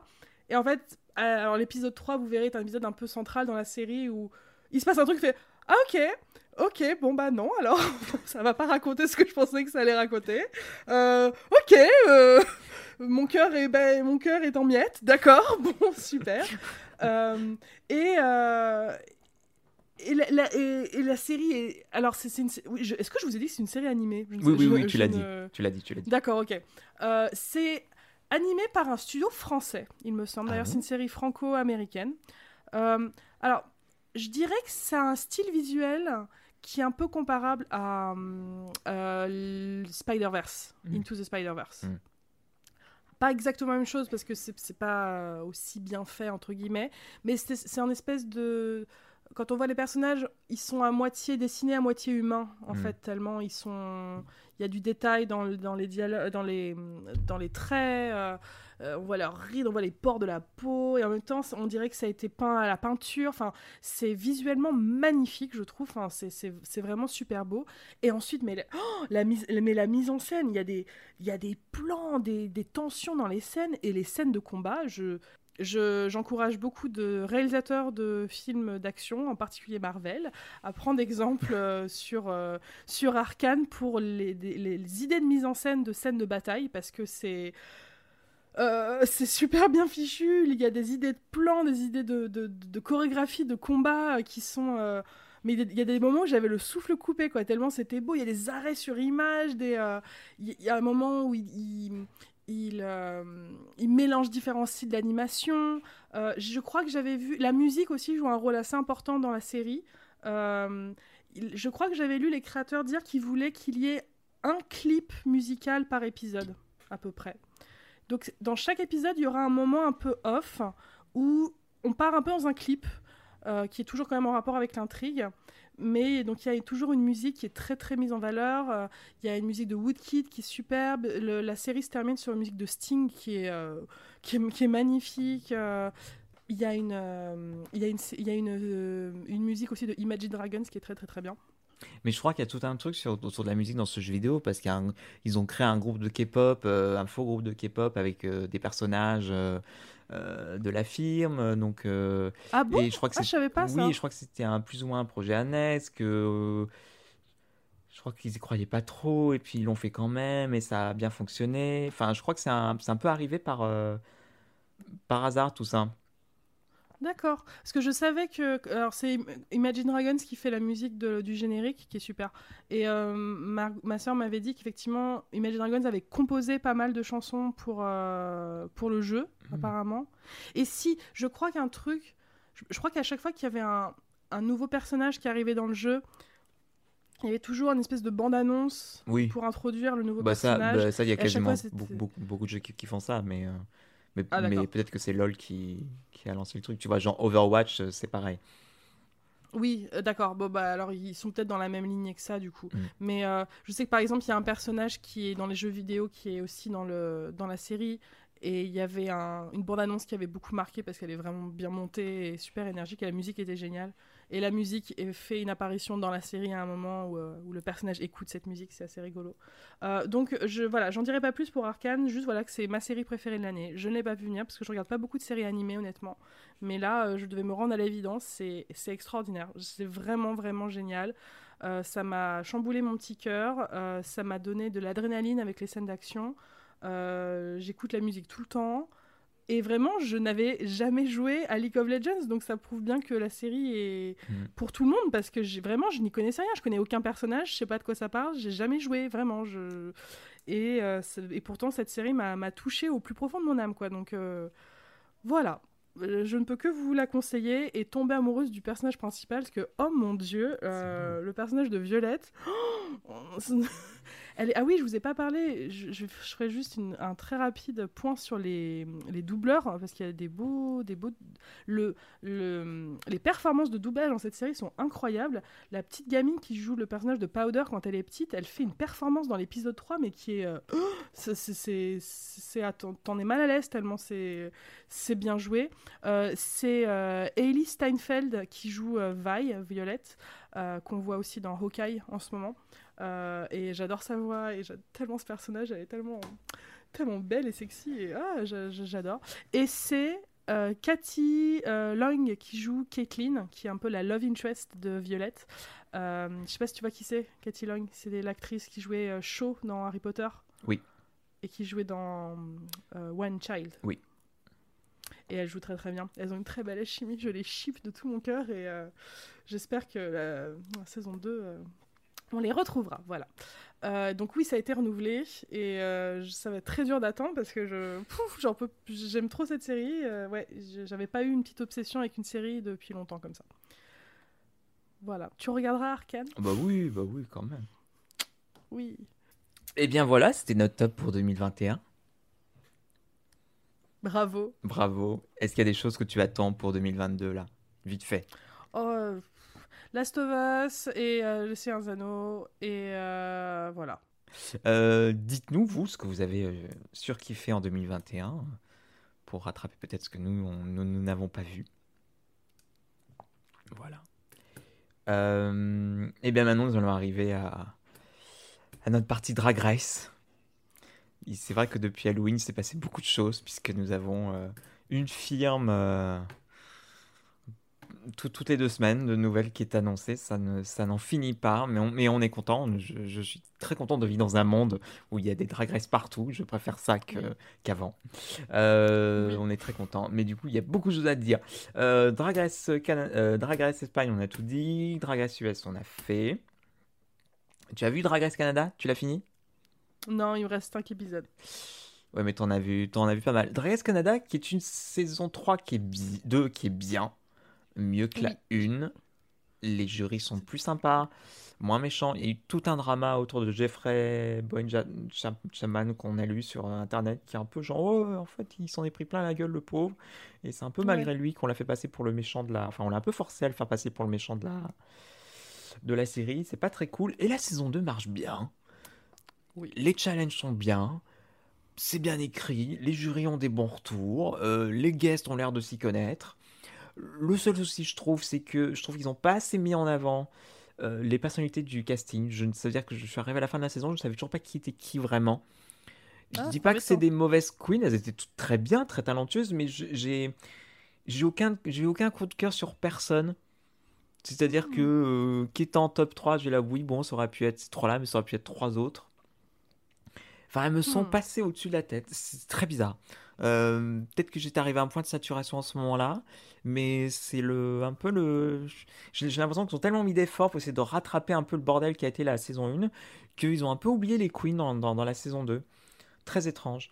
Euh, alors, il y a des gens qui aiment bien, mais en fait, ils se départagent vraiment la... au niveau de la présentation de l'émission entre euh, donc Brooklyn Hyde, qui est censé être la RuPaul de la version Canada, et les deux autres guest, guest, judges. Euh, aux, aux- aux États-Unis, c'est Michel Visage et euh, Ross Matthews, Ross slash Matthews. Carson, Carson Race. Presley Oui, Presley bref, ils se font un peu le, le, le, le relais. Et donc là, ils sont trois dans Dress Canada, mais ils se partagent tout le temps tout. C'est-à-dire que c'est un coup sur deux, ça va être l'autre qui va présenter, ça va être l'autre qui va annoncer qui est en top-bottom, c'est l'autre qui va annoncer euh, le lip sync. Mais du coup, je trouve que Brooklyn n'a pas assez de place au final dans, l'émission. Alors que censé être, c'est la tête d'affiche, c'est un peu son émission. À chaque fois qu'elle vient, elle passe leur temps à se foutre de sa gueule. Elle se fout ou de sa, de sa chirurgie esthétique, ou de ses looks, ou du fait qu'elle a perdu Drag, Ra- Drag Race US, ou du fait qu'en fait la vraie euh, euh, queen euh, du Drag Race Canada, enfin du, du, du Canada, c'est celle qui a gagné la saison 1. Et en même temps, bien, mais vous, mais foutez-lui la paix, quoi Au moment, c'est son, c'est son émission, passe leur temps à être Bah shady oui. envers elle. C'est très étrange. Bon, on s'en, on s'en remet, hein. Ça va, tout, tout, tout, tout va bien, quoi. C'est quand même. Mais, mais au bout d'un C'est moment, vrai qu'ils auraient, ils auraient dû faire comme en Espagne. Je, je pense qu'ils auraient dû tout laisser à Brooklyn en fait. Ouais, Parce qu'elle a, elle, elle a, elle a ce qu'il faut pour porter l'émission, je trouve. Oui, enfin, enfin, j'aime. Après, j'aime bien le fait que ce soit pas non plus le cul de la personnalité comme on a dans US et que qu'elle se partage un petit peu le la charge du, du travail avec avec avec avec les autres. Mais ce serait bien que Brooklyn soit un chou au-dessus et, euh, et doucement quoi. Foutez-lui la paix au bout d'un moment. Non, Ouais, non, c'est clair. Enfin, En plus, qu'est-ce qu'elle est belle un- Mais oui. c'est- impressionnant. c'est c'est ridicule. Au Canada, c'est fait. Ensuite, bon, tu n'as pas regardé. Si, mais si, on l'a regardé. Hollande, on en a parlé. On a parlé de cette espèce de On a scandale. parlé de Hollande. On en a J'ai parlé. juste pas terminé. T'as terminé abandonné là. après le scandale. Moi, j'ai continué. C'était n'importe quoi. Je me souviens à peine de qui gagne. Euh, tout ceci est à mettre à la poubelle. Ridicule, Hollande. Je veux même plus. Je veux. Je, je, je cherche. J'ai cherché sur Google comment on déclare la, la guerre à un pays. Et je pense que j'ai déclaré la guerre À la Hollande. au royaume de Hollande. Euh, Il y aura une saison 3. Je pense que La... oui. Regarderas-tu la saison 3 Peut-être. Pour aller. Comme ça, j'arriverai en podcast en dire Oh, Vous savez ce qui s'est passé dans la saison 3 de Hollande Avec Fred. C'est quoi, c'est quoi ce nom de. C'est quoi ce nom de drag queen là Fred? N'importe quoi. On a eu UK, Oui. que tu as vu? Que j'ai vu. Que j'ai eu un rapport un peu euh, bizarre avec Tout le monde, ou tous. Elle était, elle était pas Ouais. ouf cette saison. Non, j'ai j'ai pas trop aimé. Alors après, le problème, c'est que c'est... Alors, en mon humble opinion, je trouve que UK saison 2 est la meilleure saison de, de tout Drag Race, Oui. euh, tout, euh, tout, tout pays confondu, je trouve, même si j'ai pas vu Thaïlande. Euh, C'était quand même... Ils, ils- ils avaient marqué très très fort et ça, ça allait être dur de suivre euh, une saison aussi dingue que la saison 2. Mm. Mais... euh, je pense qu'ils n'ont pas eu. Le, départ de Victoria a été fort dommage parce Mm. qu'elle était un, un bel élément de, de la saison. Mm. La gagnante m'a pas. Oui, oui, oui, ok, ok, si mais. Mais bon. Ouais, non, le départ de Ouais. Victoria, c'était vraiment con. Tu sens vraiment qu'ils ont été vraiment emmerdés pour ça, l'émission. Ouais. C'est là que tu vois que la télé-réalité peut- ne peut pas tout contrôler. Et il y a des moments, bah, quand tu peux pas, tu peux pas, quoi. Ils ont été vraiment emmerdés par le départ de Victoria, euh, qui s'est cassé le genou, en fait, et qui a dû partir parce que tu peux pas. Euh, tu, tu bosses, euh, c'est des, des heures, c'est des heures et des heures et des heures de tournage, tu es tout le temps debout, assis debout, dessous, et quand, un docteur dit bah non, en fait, il faut que le genou se repose, enfin, soit tu fais l'émission et on et t'auras plus de genoux à la fin et tu pourras peut-être même plus marcher, soit bah juste arrête, quoi. Ouais. Euh, donc c'était vraiment dommage. Euh, en plus pour un truc à la con. Euh, bref, ah, arrêtez de faire les, les grands écarts sur scène. Mettez des genoux clair. Faites les lip sur des matelas ou dans des piscines à bulles. piscines à boules. ou suspendus à des, à des cordes. Mais euh, ouais, non. D'ailleurs, dans Canada, c'est très drôle. En 5 minutes, parce que le premier challenge dans Canada, elle doit faire un photoshoot où elle se jette dans le vide et elle tombe dans une, dans une piscine de mousse. Et il y en a une qui saute et qui fait Et là, j'ai entendu mon genou faire un ploc. Et t'es là, genre Non En plus, c'est la phrase qu'on entend dans Drag Race à chaque fois que quelqu'un se pète un genou. Parce qu'il y, a y, y, y, y a déjà eu euh, dans la saison 10 de US quelqu'un qui s'est pété le genou encore. Donc c'était la genre Mais c'est pas possible cette série. Hein. On veut au genou, mais. au secours, quoi. Et euh, j'ai vu euh, pour que vous ne puissiez pas voir Drag Race Italie. Oh mon dieu. T'as vu le premier épisode, je crois, c'est ça hein? J'ai vu le premier épisode et euh, je, je, je m'en tiendrai à ceci. Euh, voilà, tiens, tiens-en à ceci. Alors c'est con parce qu'on a été retweeté par une des, par une des juges. je, je, je, je, savais plus où mettre quand elle a retweeté le truc. Genre, merde heureusement, c'était positif. Je ne connais pas la télé italienne. Je ne sais pas où ils. Comment c'est, mais c'est pas bon. C'est pas bon, je suis, désolé. Euh, je ne connais aucune réaction, j'ai rien regardé de ce que les gens réagissent. Ça se trouve, je suis seul au monde à dire ça. C'est mal réalisé, c'est mal monté, c'est mal mixé, c'est tout, tout, tout, tout, est mauvais. C'est mal pris en vue, c'est mal. Enfin, la, la, la, prise de vue est bof, la prise de son est nulle. Euh, c'est écrit, je crois qu'il y a du. C'est tellement écrit, c'est tellement du scandale pour faire du scandale. Euh, c'est long, qu'est-ce que c'est long? Chaque épisode fait 1h30. Et c'est pas oh genre. Ils ont pas rajouté. Mais ils ont même pas rajouté genre une section en plus. C'est vraiment. C'est toujours la même section. Donc après Loosely, une intro, mini challenge, maxi challenge, euh, runway, critique runway, petit untuck, euh, limp sync. Et donc c'est la même structure, sauf que tout va être plus long, tout va prendre plus de temps. On fait tout le temps comme un tour, comme un tour de table, c'est-à-dire qu'on va demander son avis à tout le monde tout le temps sur tout ce qui se passe. Genre, euh, je sais pas, si on fait le Reading Challenge, on va, on va demander à chacune des queens une par une. Alors, le Reading Challenge, qu'est-ce que c'est? En fait, on, se croirait à l'école, quoi. Et c'est long. Et ça traîne. Le previously dure 3 minutes. Donc c'est-à-dire qu'on a, qu'on a une petite minute où on t'explique ce que c'est que Drag Race en règle générale. Ouais. Ensuite, ce, que, ce qu'est Drag Race Italia. Générique.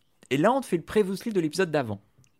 Donc déjà, à chaque épisode À chaque épisode. Donc déjà, tu perds 3-5 minutes comme ça.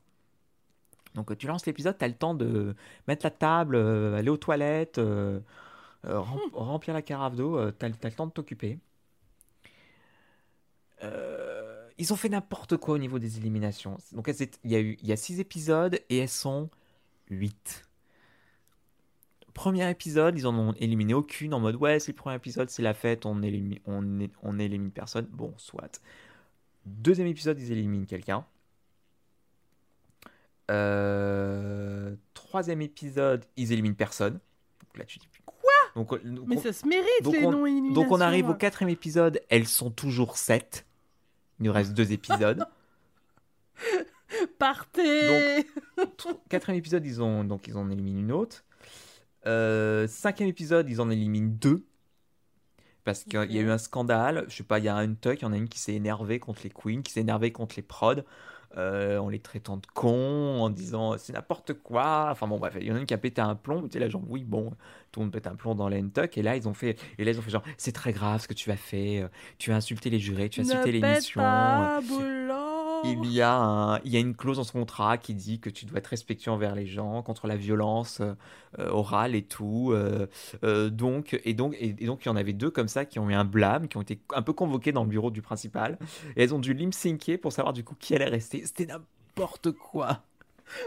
T'imagines être convoqué au lycée dans le numéro dans le bureau et de devoir lip donc du coup, il y en a une qui a été virée. Après, ils ont quand même fait le runway, donc il y a eu quand même eu un bottom. Donc l'autre qui a eu le blâme était aussi du coup nommé au lip sync. Elle est partie, tout compte fait. Donc tout le monde est parti au final. Euh, et donc on est arrivé du coup à l'épisode 6 avec un top 4. Donc on avait 4 meufs en finale et 4 meufs derrière. Donc il y avait autant de meufs en, en finale que de meufs qui étaient éliminées, éliminées, derrière. C'était n'importe quoi.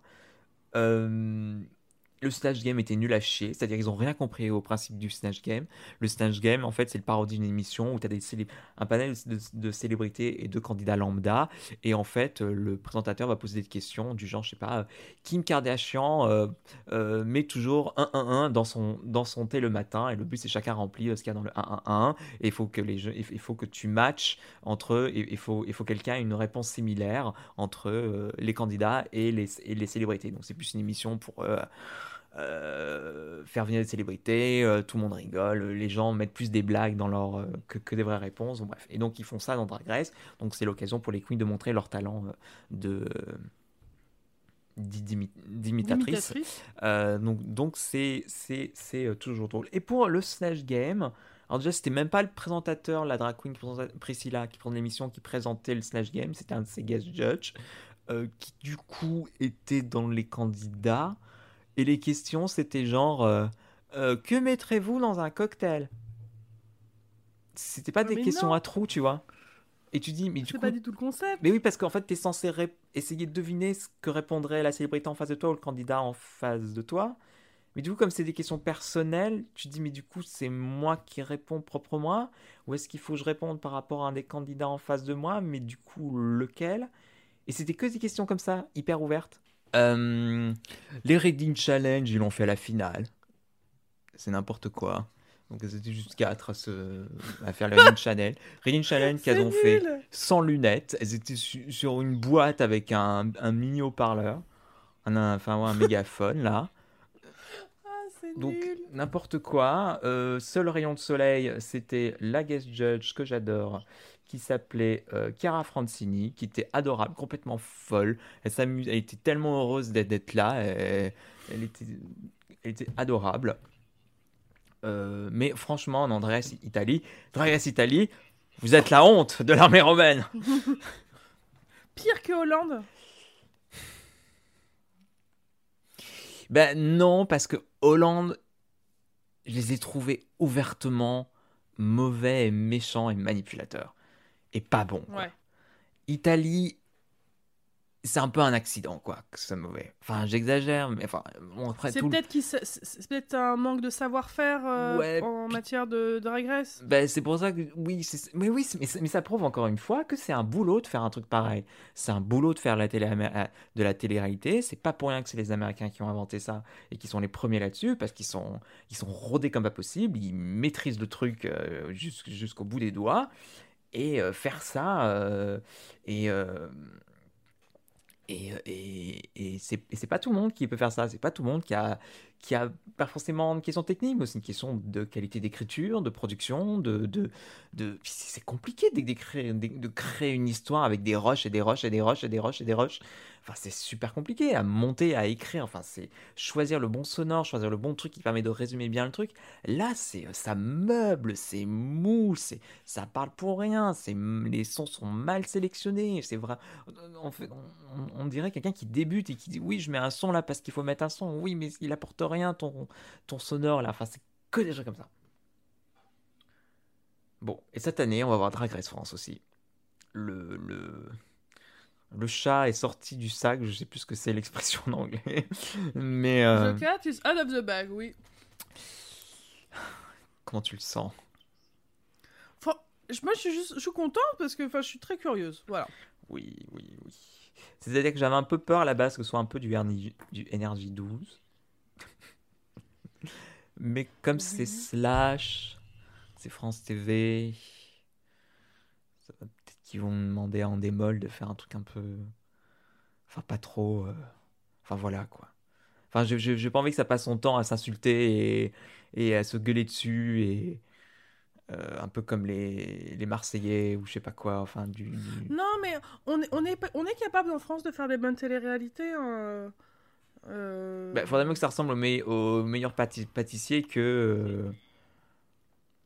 Bah, faudrait un mélange entre pâtissier et. Tu vois, Colanta, c'est bien produit, tu vois. C'est un mélange euh, assez bien de, de, de, prouesse. Alors, Colanta, c'est plutôt physique parce qu'on parle de, de sport euh, et de. Euh, euh bah, je veux pas dire manipulation, mais il y a aussi un. C'est aussi un jeu. oui, c'est un, man... un man game, quoi. Voilà, c'est ça. Et donc, euh, il- ça va créer forcément des embrouilles, ça va créer un petit peu des tensions, mais c'est ça qui fait aussi l'intérêt de l'émission. Et euh, Drag Race, c'est un petit peu ça, où le, le talent est là, mais il y a aussi euh, comment tu vends ta personnalité, euh, ton rapport avec les autres queens. Enfin, c'est- c'est vraiment de la télé-réalité, quoi. Donc, euh, on est capable en France de faire des choses assez, euh, assez propres et assez cool en matière de, de télé-réalité. Donc, je me dis, c'est c'est possible. C'est pas. Oui, c'est possible. Il y, y a du très très très mauvais en France là-dessus et il y a aussi du, du plutôt bon. Donc, euh, donc voyons. On espère, voilà, juste que ça penchera plus sur le côté bon que sur le côté mauvais. Oui. Et puis, puis voilà, façon, il fallait, il fallait, il fallait y passer. On, c'était, euh, c'était se voiler la face de croire que ça n'allait jamais arriver. Euh, Oui. Donc voilà, c'est fait. Allez, allons-y, curieuse. Allons-y gaiement. On vous débriefera la, la saison euh, américaine qui vient de commencer sa 14e saison euh, Ouais. il y a deux semaines. Mm. Et ça commence. Ça commence il y tranquillou. y il y a du bon. Je pense que j'ai déjà repéré la gagnante. Ah, elle est dans l'épisode 1 ou 2 Deux. Ah, bon, je l'ai pas encore vu. Je, je pense que je suis pas la seule. Mais j'ai Bah, tu, souvent... tu ah, peux dire son nom en fait, j'ai envie de dire, parce que c'est pas spoilant, puisque. Bah ouais, mais toi tu l'as pas vu. Bah, c'est pas grave. Tu peux dire son nom quand même. Et je ferai attention quand Non, je parce que-. Dans Drag Race, j'ai- il y a régulièrement des fois où j'ai eu une vibe avec une queen en arrivant, Mhm. où je me suis dit, ouh, il y a un truc, et, euh, et il s'avère que c'est la personne qui, qui a fini par gagner. Euh, j'ai eu ça avec, euh, j'ai eu ça avec Ivy Oddly, j'ai eu ça avec euh, Sacha Velour. Euh, Sacha enfin, bref, c'est- les deux qui me viennent en tête comme ça, mais. Et donc là, euh, elle est arrivée, et donc euh, j'ai eu une grosse vibe sur Angeria. Angeria? Ouais. D'accord. Elle, euh, elle est saisissante. On dirait, euh, on dirait qu'elle sort d'un un, un- un conte de fées euh, merveilleux et terrifiant et beau. euh, je sais pas. Je, elle est. D'accord. Et j'ai eu cette vibe avant la fin de l'épisode, je tiens à dire. Je- Mm. C'est juste quand elle est arrivée dans le workroom, je me suis dit, oh, oh, je la Oh. sens bien, elle. Vous allez voir, je vais lui porter malheur, elle va partir la semaine prochaine, mais... non, non, mais j'ai cru, comprendre que j'étais pas la seule. J'ai préféré le... Il y avait plus d'éléments que j'aimais bien dans le deuxième groupe que le Mm. premier. D'accord. Mais j'ai adoré le, le premier challenge, mini challenge du premier épisode. J'ai adoré ce plan où elles sont sur cette roue qui tourne. Oui. Et t'as ce, t'as ce plan de, pi- de point de vue sur RuPaul qui rigole, genre. Ah, ah, ah, ça fait trop rire. Ça résume tellement de choses. Ils vont les tuer. enfin, ouais. Euh, des choses à dire sur cette saison de US qui vient de commencer? Non, non, j'ai vu juste le premier épisode. euh, euh, écoute, j'aime bien, je, je, trouve toutes plus ou moins bien. Il y en a qui fonctionnent très bien, il y en a qui fonctionnent moins bien. C'est très, hein, c'est très en dents de scie, je trouve, ce casting et le challenge qu'on a eu aussi. Il y a eu Enya, c'était très drôle. Euh, Oui, alors, alors, si, non, mais parlons deux secondes de, de Willow. Elle est trop chou, Ah, J'adore. elle est trop drôle. Elle m'a fait trop rire. Genre, J'en parlais avec quelqu'un, mais objectivement, c'était pas drôle. J'ai dit, non, mais moi, ça m'a fait hurler de rire. C'est totalement le de truc qui me fait rire. Mais tu mets du, du temps à comprendre. Et en Puis fait, je trouve qu'elles étaient. et je trouve que c'est devenu encore ont- plus drôle quand ça s'est terminé. Tu te dis, ah oui, c'est c'est juste ça. C'est ça. C'est ça. C'était un peu ce genre d'humour à la, à la les nuls, un peu. Oui. Ce genre. Complètement. Il n'y a pas de chute. De il n'y a pas de chute, Le blague, c'était juste, elle a, juste- elle a un bain et puis elle a mis son verre de vin dedans et puis elle a mis des spaghettis et, et voilà. et des tartines et elle est plongée dedans. Et j'ai vraiment eu l'impression que les, autres queens la regardaient vraiment de. de- même haut. pas de haut, de- du, du niveau du, du viaduc de Millau, quoi. Euh, et j'ai l'impression que du coup, tout le monde se sentait un peu safe. Genre, c'était un peu genre. C'est elle ok, qui part. On, on sait qui- on sait qui part aujourd'hui.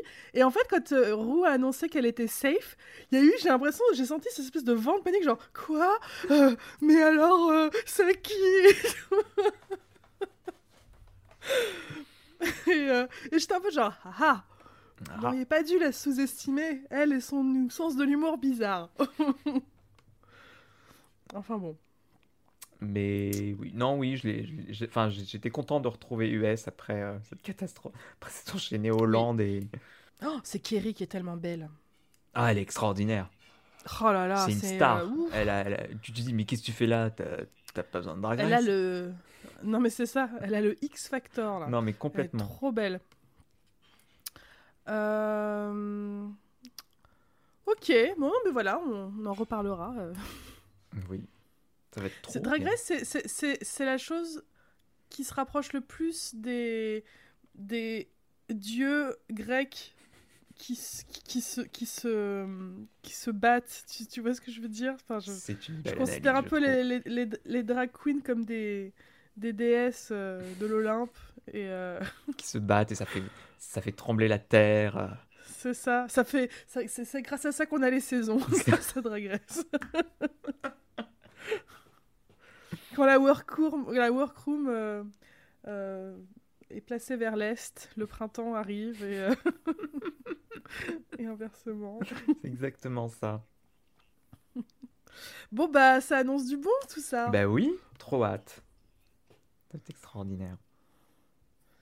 Ok, très bien. Eh bien, euh, on espère que vous êtes aussi euh, Hypé que nous. euh, enthousiastes que nous pour tout ce qui est Drag Race cette année. On sait que nous, on l'est en tout cas. Oui. Et euh, on vous tiendra au courant, Oui, parce que nos, nos avis comptent beaucoup. et, euh, et encore une fois, dites-nous euh, quels sont vos... en- pour quelle queen êtes-vous le plus... La, le et la plus content? Oui. contente? Et, et on se revoit très vite pour plus de séries, plus de Drag Race. Et, euh, et voilà. Et on vous fait des, des gros bisous et à bientôt. À très très vite. Ah. À toudou. The movies are back. What is it? We come to this place for magic. We come to AMC to laugh, to cry, to care. Because we need that, all of us. That indescribable feeling when the lights begin to dim and you go somewhere you'd never been before. Somehow reborn. Our heroes are the very best part of us. Somehow, heartbreak feels good in a place like this. Le poison de Cusco.